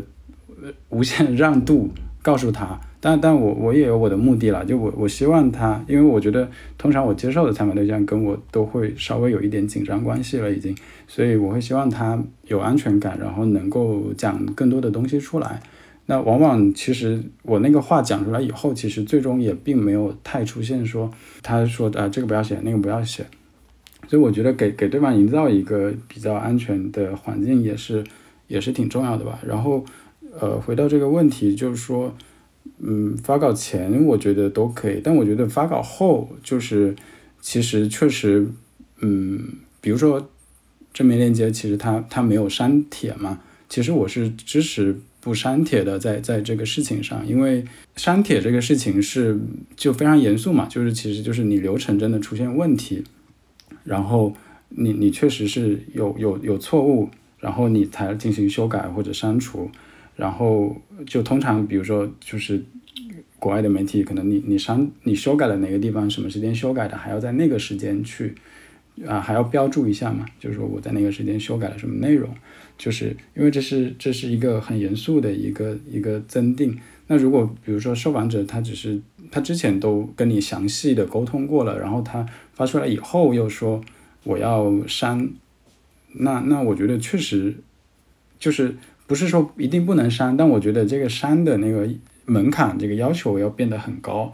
嗯，当然我也遇到过，就是就是真的删了的情况，就是就是其实我觉得最主要的考虑还在于对方的，你比如说工作呀、安全呀这种这种情况。那嗯，我觉得有时候没办法吧，就是那都这样了，你也不想就是对方接受你采访，然后丢了工作，那。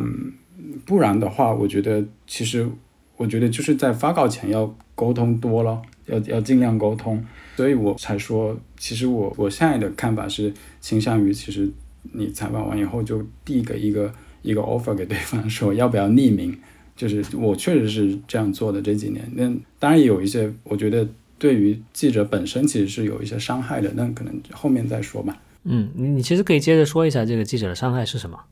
可能我职业生涯百分之八十的稿子都是匿名的，这个事情，我觉得到后面有点无以为继。就是说，如果你一直做做报道、写新闻、写报道、做新闻，然后你没有办法，你所有的信源都要匿名，甚至有时候连专家学者都要匿名，那其实你一个稿子可能写十个人，然后最后你自己再一下去起十个化名，其实人和人之间。嗯的关，那个谁是谁，然后他们的那种人物的特质，我不是在说文学啊，而是说，我觉得一个名字，它它它是有力量的，跟他现实中对应的那个人，呃，是有很强的联系。然后，如果你把这些都画成匿名以后，其实你整个稿子会有一点。没有力量吧？我不知道怎么描述这个事情，但但我的感受是这样的，就是，而且好多时候人人跟人之间其实是一种关系，就是人名字和名字之间一些关系。因为现在比如说我们回去看很多十年前的报道，可能有时候会有意外的发现，就从名字里面会发现，比如说你今天去搜，啊，我就做过，就比如说搜谷爱凌的妈妈，然后她当年的一些新闻啊，你会发现哦，她的一些家庭的人物的关系。那这些东西是都是事实，而且是很重要的的材料。那如果你全部是匿名以后，其实，嗯，你什么都没有了嘛，你只剩下一个故事。然后我觉得新闻并不完全是那个故事了。我觉得到最后，确实我我会觉得这样子写报道其实也没什么意思。嗯嗯。有道理，因为你其实匿名不仅是个名字，而且包括把他的各种各样的身份背景都要模糊化掉。那其实对于塑造一个人物的形象来说是比较难的。嗯，那熊阿姨呢？对我，我想接着来福刚才那个话，就是我们刚才说那个，我随口说那个什么小王科室小王，然后被主任看到那个事儿，因为当时采访的时候是跟新冠有关系的，然后这几个人他都是有具体的职位。而且是有密切相关的一个一个工作，所以那个我我我当时外约的一个作者来写的，他当时就是直接把他们都划掉了。划掉之后，我就当时就看这个稿子，就觉得说，就是你不知道在干嘛，就是你这些人其实他是有表达欲望的，他在这个被上海封城的过程中，他是有愤怒和烦恼的，他也会觉得有虚无无意义感。然后这是一个挺珍贵的一个历史的记录，就大家不都说新闻是历史的底稿嘛？这个话我觉得我。就现在我还是很相信他这个话，但是如果你把所有东西都划掉了，我最后就说，我就我就临时想的，我说把他们的年纪写上吧，起码就是你感觉这是个活人，这不是 AI 捏出来的人，这不是一个编造的人，这不是一个把三个人的故事写成一个人的事情，就起码有点真实可感的东西。然后那个记者他也同意，然后我们就这么写了。所以，但是最后就是因为他有年龄，所以差点被识破了这个事情，就让我觉得就挺没劲的啊。然后你回头再看这个稿子，你到底在记得什么呢？就不知道是什么。他他就是我们再回头看上海封城发发生了什么，那最后可能就是一堆化名，然后一些。不知道是干嘛的，然后你也不知道说这个上海人他当时是一个怎么一个有血有肉的人，他怎么住在弄堂里边，他怎么每天要出门，然后要骑多少多少自行车，然后去干嘛去工作，然后他怎么买菜，怎么抢菜，都是都是假的，他一半的信息都是假的，那就这个新闻，你工作这个意义就是会消散的。嗯，还不如直接去写小说呢？对，是啊是啊，但但我也再接着讲一下，就是就是我觉得。名字这么重要，所以其实因他在今天这个环境，对于那个受访者的风险也是同样是很大的了。我觉得在就是这个事情就是一体两面嘛。一方面，对于可能新闻报道来说，实名是有威力的，那这个威力其实里面也是那个人的风险。所以我觉得，我我我我会觉得记者在这个舆论环境下，就回到 巴老师刚那个问题了，就是。在这个环境下，嗯，我觉得确实有有有必要多做一步，去去帮对方想一下，呃，他是不是知晓这个风险，然后他能够承担这个风险？因为很多受访者稀里糊涂，他也不知道。但是我觉得记者有责任去把这个告知。如果他自己决定站出来，那他站出来之前，嗯，他要知晓他他站出来可能会怎么样吧。但如果他嗯，自己也没有知道太多，然后你跟他说这是我们行业的规范，就是默认实名的，呃，而且实名新闻作品更有力量，所以我要把你给实名了。那我我我是不接受这样的说法的吧？我觉得，嗯，保护受访者，我觉得是是我学到的一个很重要的事情。刚才我们这些讨论的一个前提是。呃，我明确的知道来福是一个很好的、很有正义感、很善良的记者，他不会做就是任何拿采访对象的这个安危，然后去换取自己流量的事情。然后我我当然也不是这样的人，但是我我确实要也要提出来一点，就是确实这个行业里边，你不能指望所有人他都是一个善良的人，他都不能指望很多人他写稿就是单纯的为为了一些社会公共利益。我们这个社会里边。也有很多很多媒体，或者是很多你不能说他媒体也好，或者是他一些流量的平台也好，他们是愿意把人个人的痛苦或者个人的一些隐私的东西放大，然后吸引流量的。就包括我之前的采访对象，他们就遇到过类似的网暴，就是在采访中不设防的讲了一些个人的故事。其实他同样的故事跟我讲的时候，我都给他。软化，或者是把它删掉了，因为我我能意识到说这个事情会引发一些不必要的讨论。但是我那个采访对象，他最近跟另外一个媒体讲这个故事的时候，那个媒体就原文照录了，然后这个这个文章被新浪抓取之后，就被新浪抓出来写起了一个热搜的标题，然后真的就上热搜了。这个采访对象他特别特别失望，因为他自己也是学新闻的，他就想他不能理解说现在这个社会为什么是这么运转的。他跟我讲这个故事之后，我当时其实也的也。第一个反应就是说，你确实也不能指望说，所有的来找你采访的人都是好人，这也是一个可能会从过去到现在到未来都会有的一个背景吧。就是其实今天的趋势是，不仅受访者是匿名的越来越多，其实记者、作者匿名也是越来越多的情况。那这这个情况当然是因为你现在做报道、做记者其实是面对很大风险的，所以在很多时候，很多人就选择匿名。然后去做一件有风险的事情，那当然这个风险对于受访者也是一样的，所以嗯，而且我觉得受访者的安全是置于记者之前的，所以既然记者都好多已经是匿名的，那我觉得受访者当然当然也更应该是匿名的，就从趋势上看，我觉得是这样的。当然，今天我们讨论的正面链接这个。他的记者本身也是实名的，他可能就就不在刚刚说的这个状况里面。但是今天的大背景是越来越多人在匿名，呃，未来我们可能能看到的也是会有更多的匿名。那那我我我最近一直在想的事情是，就是在这样的状况下，就是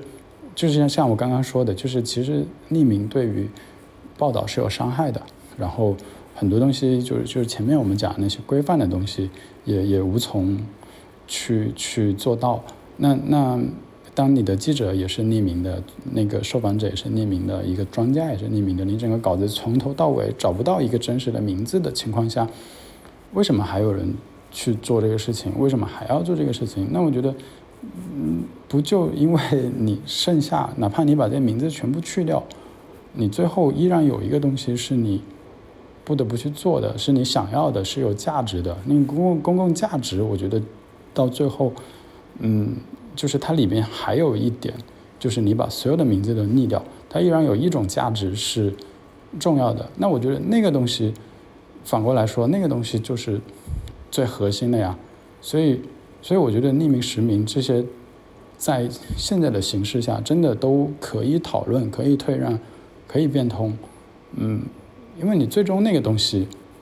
嗯，是是很重要的。当然，肯定会出现很多情况是，嗯，你你比如所谓为了一个超级重要的一个价值，然后你其实中间做了很多错事，伤害很多人。这种历史上也是发生了很多，我觉得肯定在在新闻、在媒体、在新闻史上，今天如果未来有人去记，那这样的事情肯定也是在发生。我不是说为了那个核心的公共价值就不会发生很多错事，我只是想说，如果大家都还在为那个东西前进的话，那嗯，我觉得匿名、实名并不是。呃，终点的那一步，就是很多东西是可以妥协、可以调整。哦，那我觉得实名跟匿名之间的这种张力，嗯，在我看来是是可以有这种嗯妥协的，从实名到匿名的妥协。OK，徐阿姨有什么？反驳吗？因为其实，在我们录制录录制之前，其实两位我以为两位会有很多的不同意见，然后到现在都非常的和睦。熊阿姨要不要开一开火力？我就没法讲了。我觉得昨天看来福那我确实很生气，就是就是我觉得对那个小孩太，这个年轻记者太不公平。因为这个题我一开始。看到那个判决的时候，我有一闪念，我也非常想写，就我想知道说怎么就是情侣之间就能判虐待罪了呢？这肯定是一个司法的先河。但我当时还在 gap year，我就知道这时候我写不了，就我没有身份，我没有一个长线的东西能支撑我。然后他最后写出来之后，我觉得稿子非常的把所有的暧昧性和复杂性和那种双方包括几个不同的。观点的人，他们之间那种冲撞写的都非常清楚。我觉得这是一个记者肯定花了大功夫在这里边，而且他能把这么复杂的事写这么清楚，他中间肯定反复改了很多次稿子，这个水平也很高，而且这个稿子的价值非常非常高。那一个愿意来做这样稿子的人，我不相信他是个坏人，我也不相信他会愿意坑任何人。他这个稿子对社会的价值是。我觉得是可以说是这个月我看到是价值最高的一个东西，但现在就是因为他一个小小的问题，而且这个问题在常规的操作里它都不应该是问题的问题，然后现在又被网爆成这个样子，我觉得这就是如果你这个时候，反正我是感觉很兔死狐悲的，我就想，那你那你干嘛呢？如果是刚有一个出来的。愿意写严肃报道、写复杂报道的人，你到时候因为这么一个小小的，而且不是他的错的事儿，给他一个扣上这么大的帽子，然后他可能从此就不愿意再做类似的题目了，或者心灰意冷，或者怎么样折腾。然后来福昨天说了一点什么，就是中肯的话，就我就觉得看起来很很不很不很不舒服啊！一记者现在已经没有什么尊严感了，也没有什么什么第四权这种感觉了，大家就很卑微。采访对象跟你聊，你就已经可能感恩戴德了，而且你要花大量的时间精力来写这个稿子，你拿到的收入也不高。然后最后你这个事情是为了公共性，是为了你觉得生活中的意义，然后工作的意义来写的。然后人家一句话就把你这个意义全消解了，就说你是一个道德有瑕、有道德有问题的人，你在欺骗采访对象，而完全不看你背后这么大的努力，这么多的心血。那如果都像大家说的这样，哦，前面你要反复的跟每个人说，确定你是匿名还是化名，然后你要你要天然的认为说公公开这个信息不是一个合理合情的事情，然后你你要伺候好每个采访对象他的高高低低的心理情绪，把让所有对象都都给你改稿子，你去做做一个像迷蒙那样写公号的人，一年赚好几千万，不不开心吗？那你为什么还要干这个呢？那你不还是为了这点意义感存活的吗？就是我觉得。嗯，大家为公共价值做这个事情，呃的话，其实好多这种就是来自受访者、来自公众、来自审查、来自低收入各方面的不如意和攻击，我觉得是包含在这个公共价值里面的。就是说，今天写一个报道发出去，面对的是什么环境，我觉得大家都清楚。嗯，我觉得公共价值并不是说我写一个很重磅、很好的报道，然后它就像当年的孙志干案那样子的公共价值。我觉得，我我如果我们寄予那样的东西，确实是很渺茫嘛。就是我觉得今天我理解的公共价值，不是这样的一个理想，而是我觉得我们可能要想到这个报道和我们的报道行为本身面对的是。怎么样的环境是我觉得是包含在这个里面的，所以我们不没法脱离说我们其实面对的是一群怎么样的公众，怎么样的受访者来来做这个事情。那当然，我我我同样理解很多记者很悲愤，觉得我都做这么辛苦，我也没什么收入，然后还要被你这样说，而且我完全是一片好心，就是想帮你。可是我就觉得。这这这就是一个自讨苦吃的事情，我觉得它整个事情包在一起就是这样。那如果只是把它像我看到一些评论说这就是一个劳动成果，或者说这是一个工作，然后我们要因为我们为了维护这个工作能继续做下去，所以我们有一些呃规则，我们就按规则做就行了，不能因为受访者不开心而去怎么样改变它。那我会觉得，如果只是工作的话。这个东西性价比也太低了，大家为的是什么？你肯定不是为了那个稿费吧？那那我我就觉得，那如果这样子去理解这个事情，然后有点傲慢或者冷酷的说，我们就把自己行业的这个做好。至于那些受访者，他们或者公众，他们知道什么是人血馒头，什么不是人血馒头，他们爱怎么说怎么说。这个就你就可能只是真的把它当成一个工作吧，一个拿稿费的工作。那我就觉得这里面也没有什么公共价值。那我相信这个年轻记者他肯定是为公共价值在做这个事情的。我觉得他面对的这些苦就是公共价值的一部分吧。虽然我这么说好像有一点多难兴邦的意思啊，但但我确实是这么想的。OK，我从中 get 到的一点呢，就是说记者。嗯，面临着这么艰难的环境，那在这个环境之下，反而或许应该和受访者有更多的共情，因为每一个在这个体系下的人都很不容易，那不能因为自己的工作很不容易了而放松对自己的要求，或者是说，反而因为自己会面临更。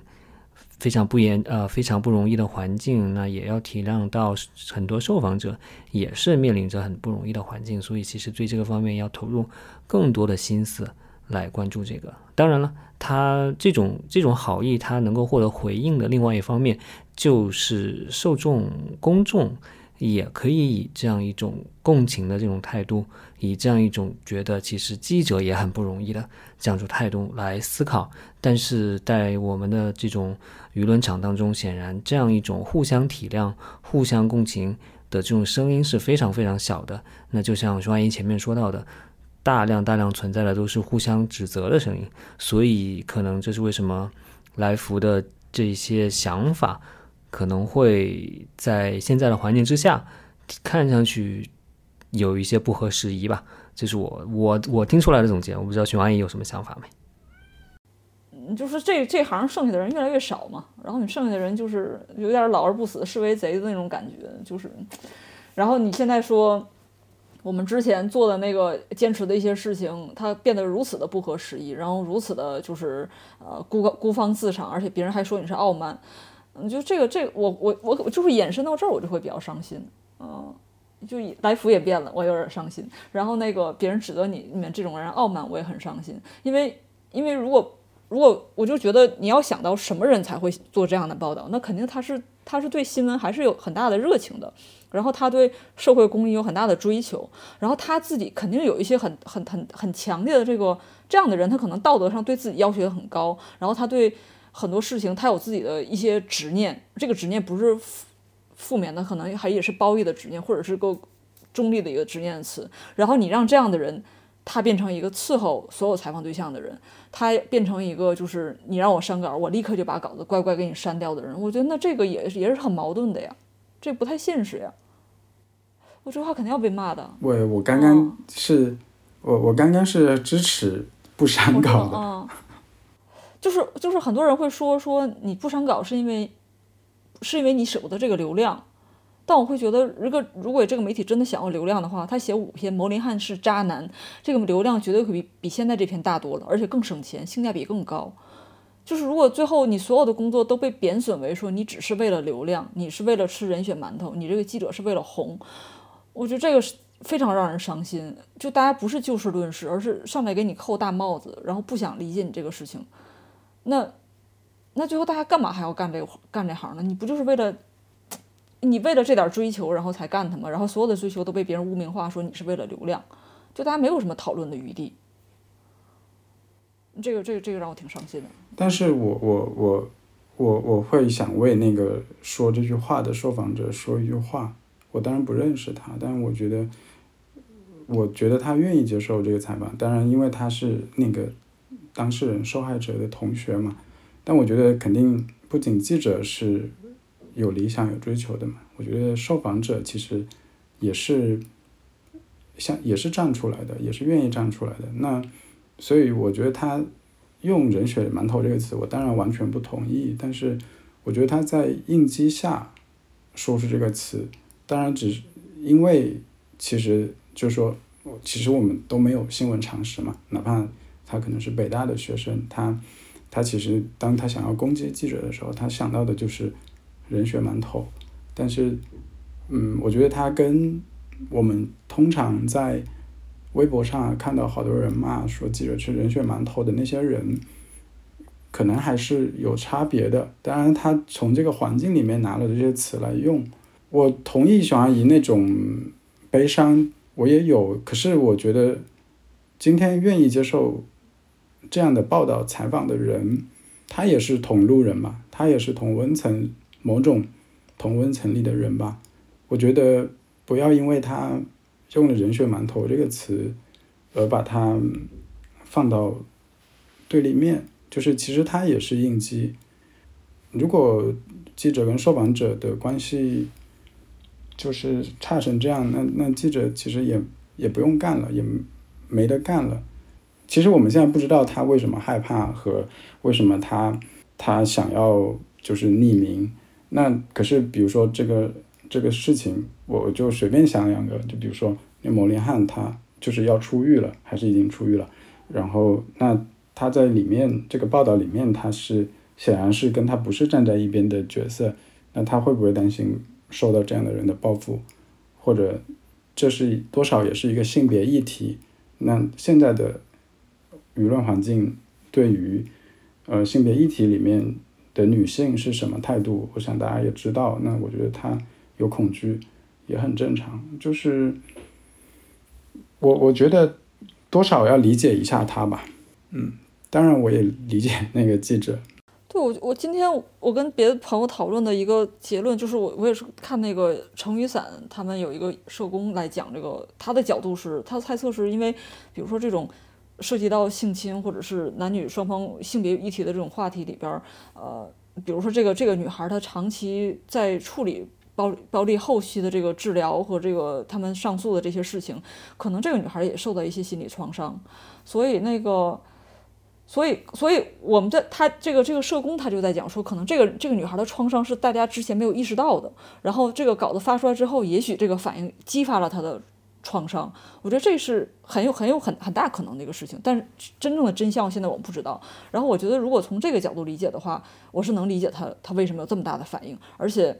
他当时表情感那么激烈。有可能是这个原因，但我是觉得说这个创伤，如果你用这个这个角度理解的话，这个创伤可能是一个更大的邪恶，比如说牟林汉当时对暴力施施展的恶，然后包括这个法律可能没有办法保，就是真正的保护像暴力这样的受害者，那可能是这样的事情产生的恶才会导致说所有的这个事情相关的方都会受创伤，但是现在这个创伤它并没有被解决，然后它反而是变成了两个社会自然人中间他们互相之间的这个攻击，就是这个采访对象开始攻击记者，然后把这个创伤进一步转移给了这个记者。我觉得这是一个很两败俱伤的一个结局。然后其他看客他其实也并不在乎说这里边到底发生了什么，然后他们就用一个新的方式来攻击这个作者。然后我觉得这个最后可能大家都会受损失，没有一个人是赢家。嗯，我同意。对我觉得两位讲的都很好啊，就是，呃，熊阿姨描述的是更多的是这个现状，现在是一个两败俱伤，然后是相互指责，没有人是赢家的这样一个现状。而来福老师指出的，我觉得是一个走出这个现状的道路吧。那就是 我突然觉得来福老师是有 用用一种菩萨心肠心肠来告诉大家说，不管怎么样，你都应该去。尽量的去理解那些，哪怕是你不同意的，哪怕是攻击你的人，哪怕是你觉得很让你的这个情感受到了很大的冲击的这些人，啊，我觉得如果真的是这样的话，那不管是从记者这方来看，还是从说从受访者、从公众这一方面来看，其实都不会有这么大的火气，不会把这个事情就沸沸扬扬吵到这么大了。那很很希望每个人都像都像那个白福老师这么想。我补充一下，我我没有这么这么慈悲为怀，我我就是我想说，就是说大背景是，其实常常我们会听到，就是大家一谈论新闻伦理的时候，你就知道完了，他他要想要叫记者闭嘴了。比如说去年那个那个东航坠机的时候，然后人物写了一个报道，然后好多人就出来讲说啊新闻伦理，然后就说你不应该去采访那些人，就这种。就他就完全我觉得没有什么好去理解他的，他他就是很很很傻，还有很挺坏的一个一个那个。但我我觉得那些说新闻伦理、说人血馒头的好多人，跟这个呃受访者他用这个词，我觉得语境是完全不一样的。我觉得他是是受访者在前，那我觉得他的这个行为，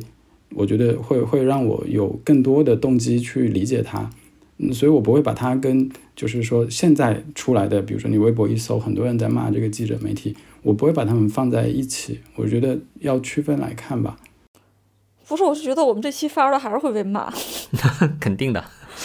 肯定的。哦。那我我们已经聊了挺久了，我最后想问一个问题：刚才我们更多的是站在记者、媒体，或者说至少是站在整个大的社会这个角度来。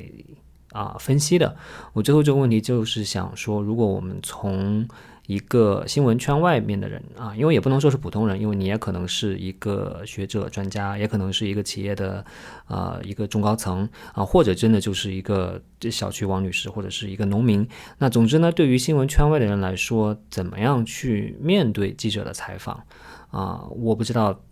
嗯，两位能不能说从被访者的角度？给一些比较实用的一些建议啊，也许比如说你们自己会被采访的时候，你们自己会怎么样去要求？比如说啊，我当了老师之后，那就会有一些媒体来把我当成专家来采访。那我自己的话，我自己的判断是在一些情况下，我会要求来看。稿子，当然了，这个我也知道，不可能是说把整个稿子都给我看，所以我会要求看引用我的那个部分的稿子。然后我在一些情况之下，我可能也会要求匿名。那我觉得，但是我觉得这个更多是因为我是曾经的从业者然后我我又是研究媒体的，所以我相信自己能够做出比较好的判断。可是对于圈外的人来说，那可能大家也不觉得自己真的能做出很好的判断。那大家到底在这样一个环境之下，一方面，如果就是说按照来福说的，那你是还是有公心的，对吧？你还是对公共利益是关心的，那觉得接受采访在一定程度上来说，确实也是贡献公共利益的这样一种一种方式、一种途径吧。但是你确实又很害怕在这个过程当中受到伤害，那你觉得对于大家来说，有一些什么样的建议呢？我觉得这个问题还蛮难的，就是。嗯，如果说的是国内的话，我觉得首先可能真的要看一下稿子，就是确认你有被写准确吧。因为我我觉得大部分有时候你可能遇到的可能是熊阿姨遇到的那个状况，就是呃你成为了某个王女士，嗯，就我觉得那样的情况可能还就是以及发散发散出去的情况可能还多一点。另外就是。不知道，可能真的要匿名吧。有时候我不知道会在什么情况下接受采访，但是我我我觉得今天的环境对应的是广广大的匿名的需求，所以我我会这样建议的。虽然我也是前从业者，就是这个建议，我觉得还是蛮悲哀的。但我觉得从个人角度看，好像确实这样是稳妥一点的。当然是专家学者就不要了，嗯，嗯，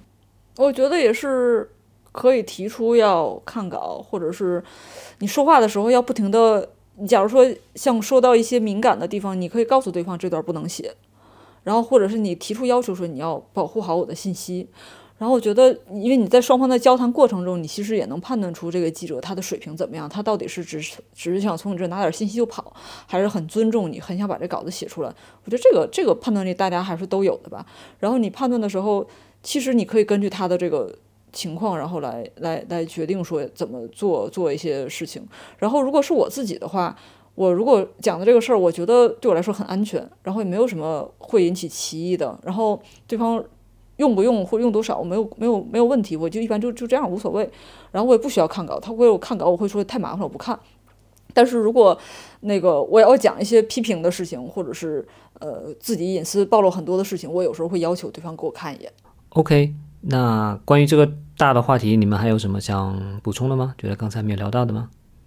对，我就还要反驳一下来福，觉得就是说你现在当记者就是要面临这些事情，就是要把一切就是当做一个理所当然的。压力这个都当做理所当然，然后如果你要是想完成这个嗯新闻的使命的话，你就是要付出很多。那我这你这完全是在说一个训导式呀，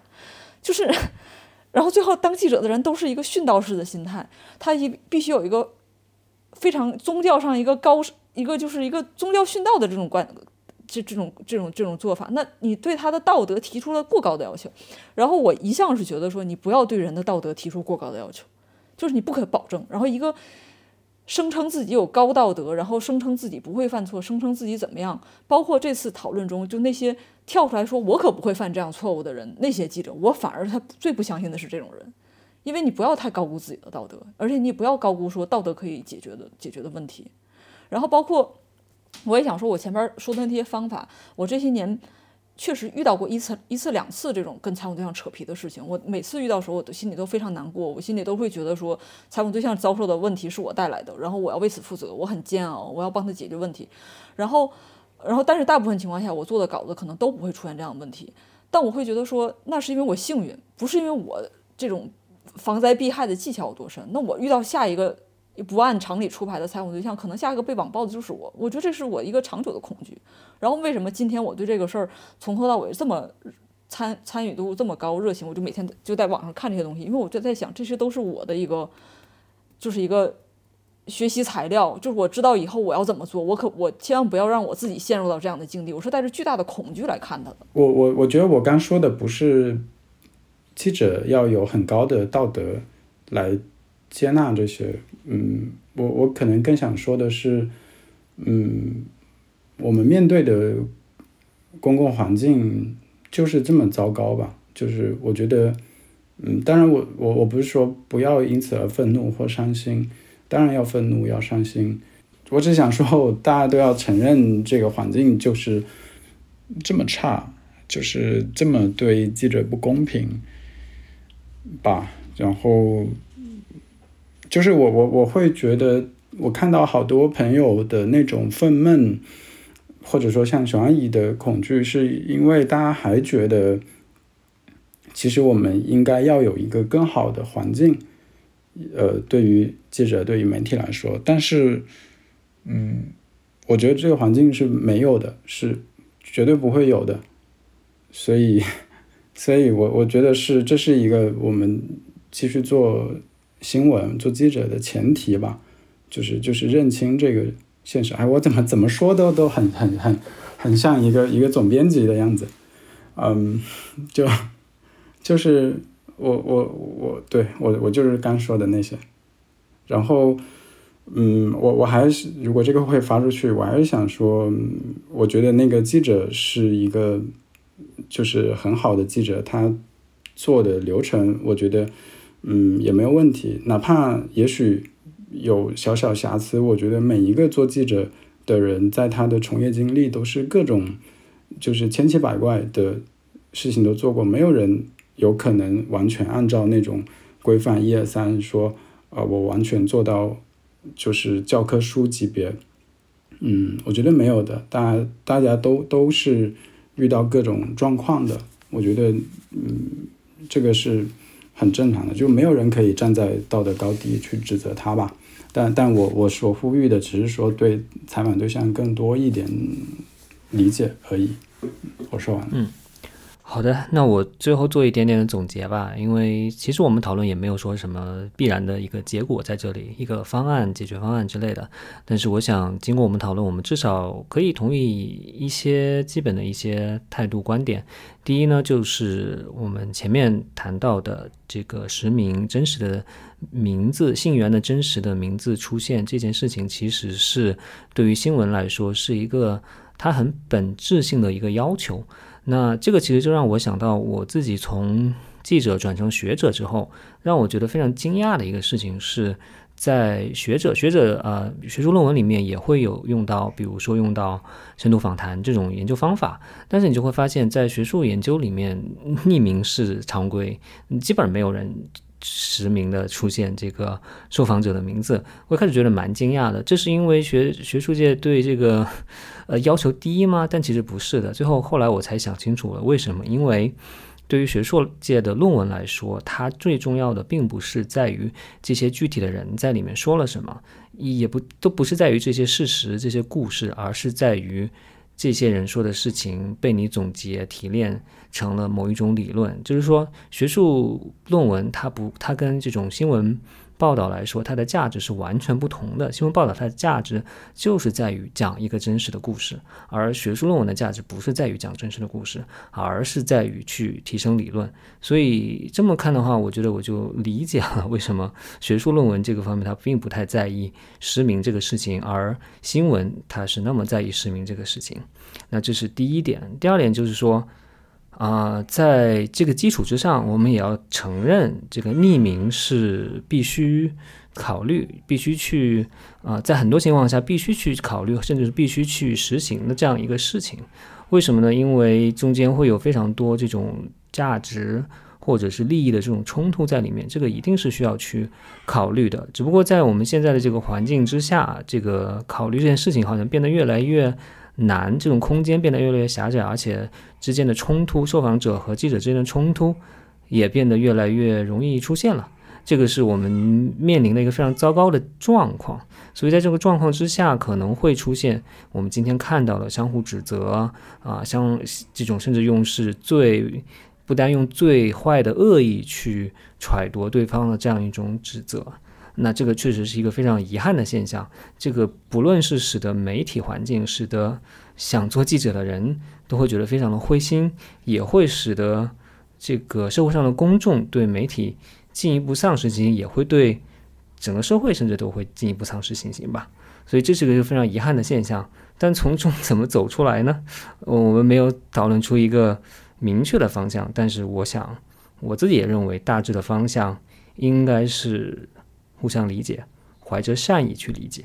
尽量用善意去考虑对方的做法吧。这是我的总结，不知道你们两位还有什么 最后想补充的总结吗？只能这样了。哎呀，也要求不了别的了。嗯，我想，对我，我想想到一个总结，就是我觉得我跟熊阿姨的分歧可能在于，我觉得记者比受访者要稍微多承担一点吧。就是在这个关系里面，嗯，但但我觉得不是绝对了，有时候确实也会遇到很很奇怪的情况，但我总体的看法是这样的。OK，对。我之所以最后这么说，当然也是希望我们的这期节目发出去之后，大家能够用善意 理解来听我们说的这些话。我们真的是，对吧？我们做这个事情，我们讨论这些，我们说一些有可能会得罪 业界的人，也更大的可能会得罪啊这个公众的这个说这些话，其实真的也是希望对于这种公共利益，我们还是非常关心，我们还是希望媒体能够发挥更好的这种公共角色。所以，我们对现在的情况也觉得很痛心。我们真的想对此有一些讨论，希望让有心用善意去理解、聆听的各位能有一些收获吧。那我们今天就先聊到这里啦，谢谢两位，谢谢，拜拜，拜拜。感谢收听本期新闻实验室播客，希望你喜欢。新闻实验室也开通了 Instagram 账号，在新的社交媒体平台 Threads 上也开通了账号，用户名呢都是 Hi 点 Newslab，H I 点 N E W S L A B，欢迎大家关注和互动。如果你喜欢本期我和熊阿姨以及来福关于实名和匿名的讨论，欢迎在苹果播客客户端为我们五星好评，或者呢在小宇宙为我们点赞。欢迎转发分享我们的内容，记得订阅新闻实验室的 newsletter。那么这呢也是新闻实验室播客在二零二三年的最后一期，我们明年再见啦。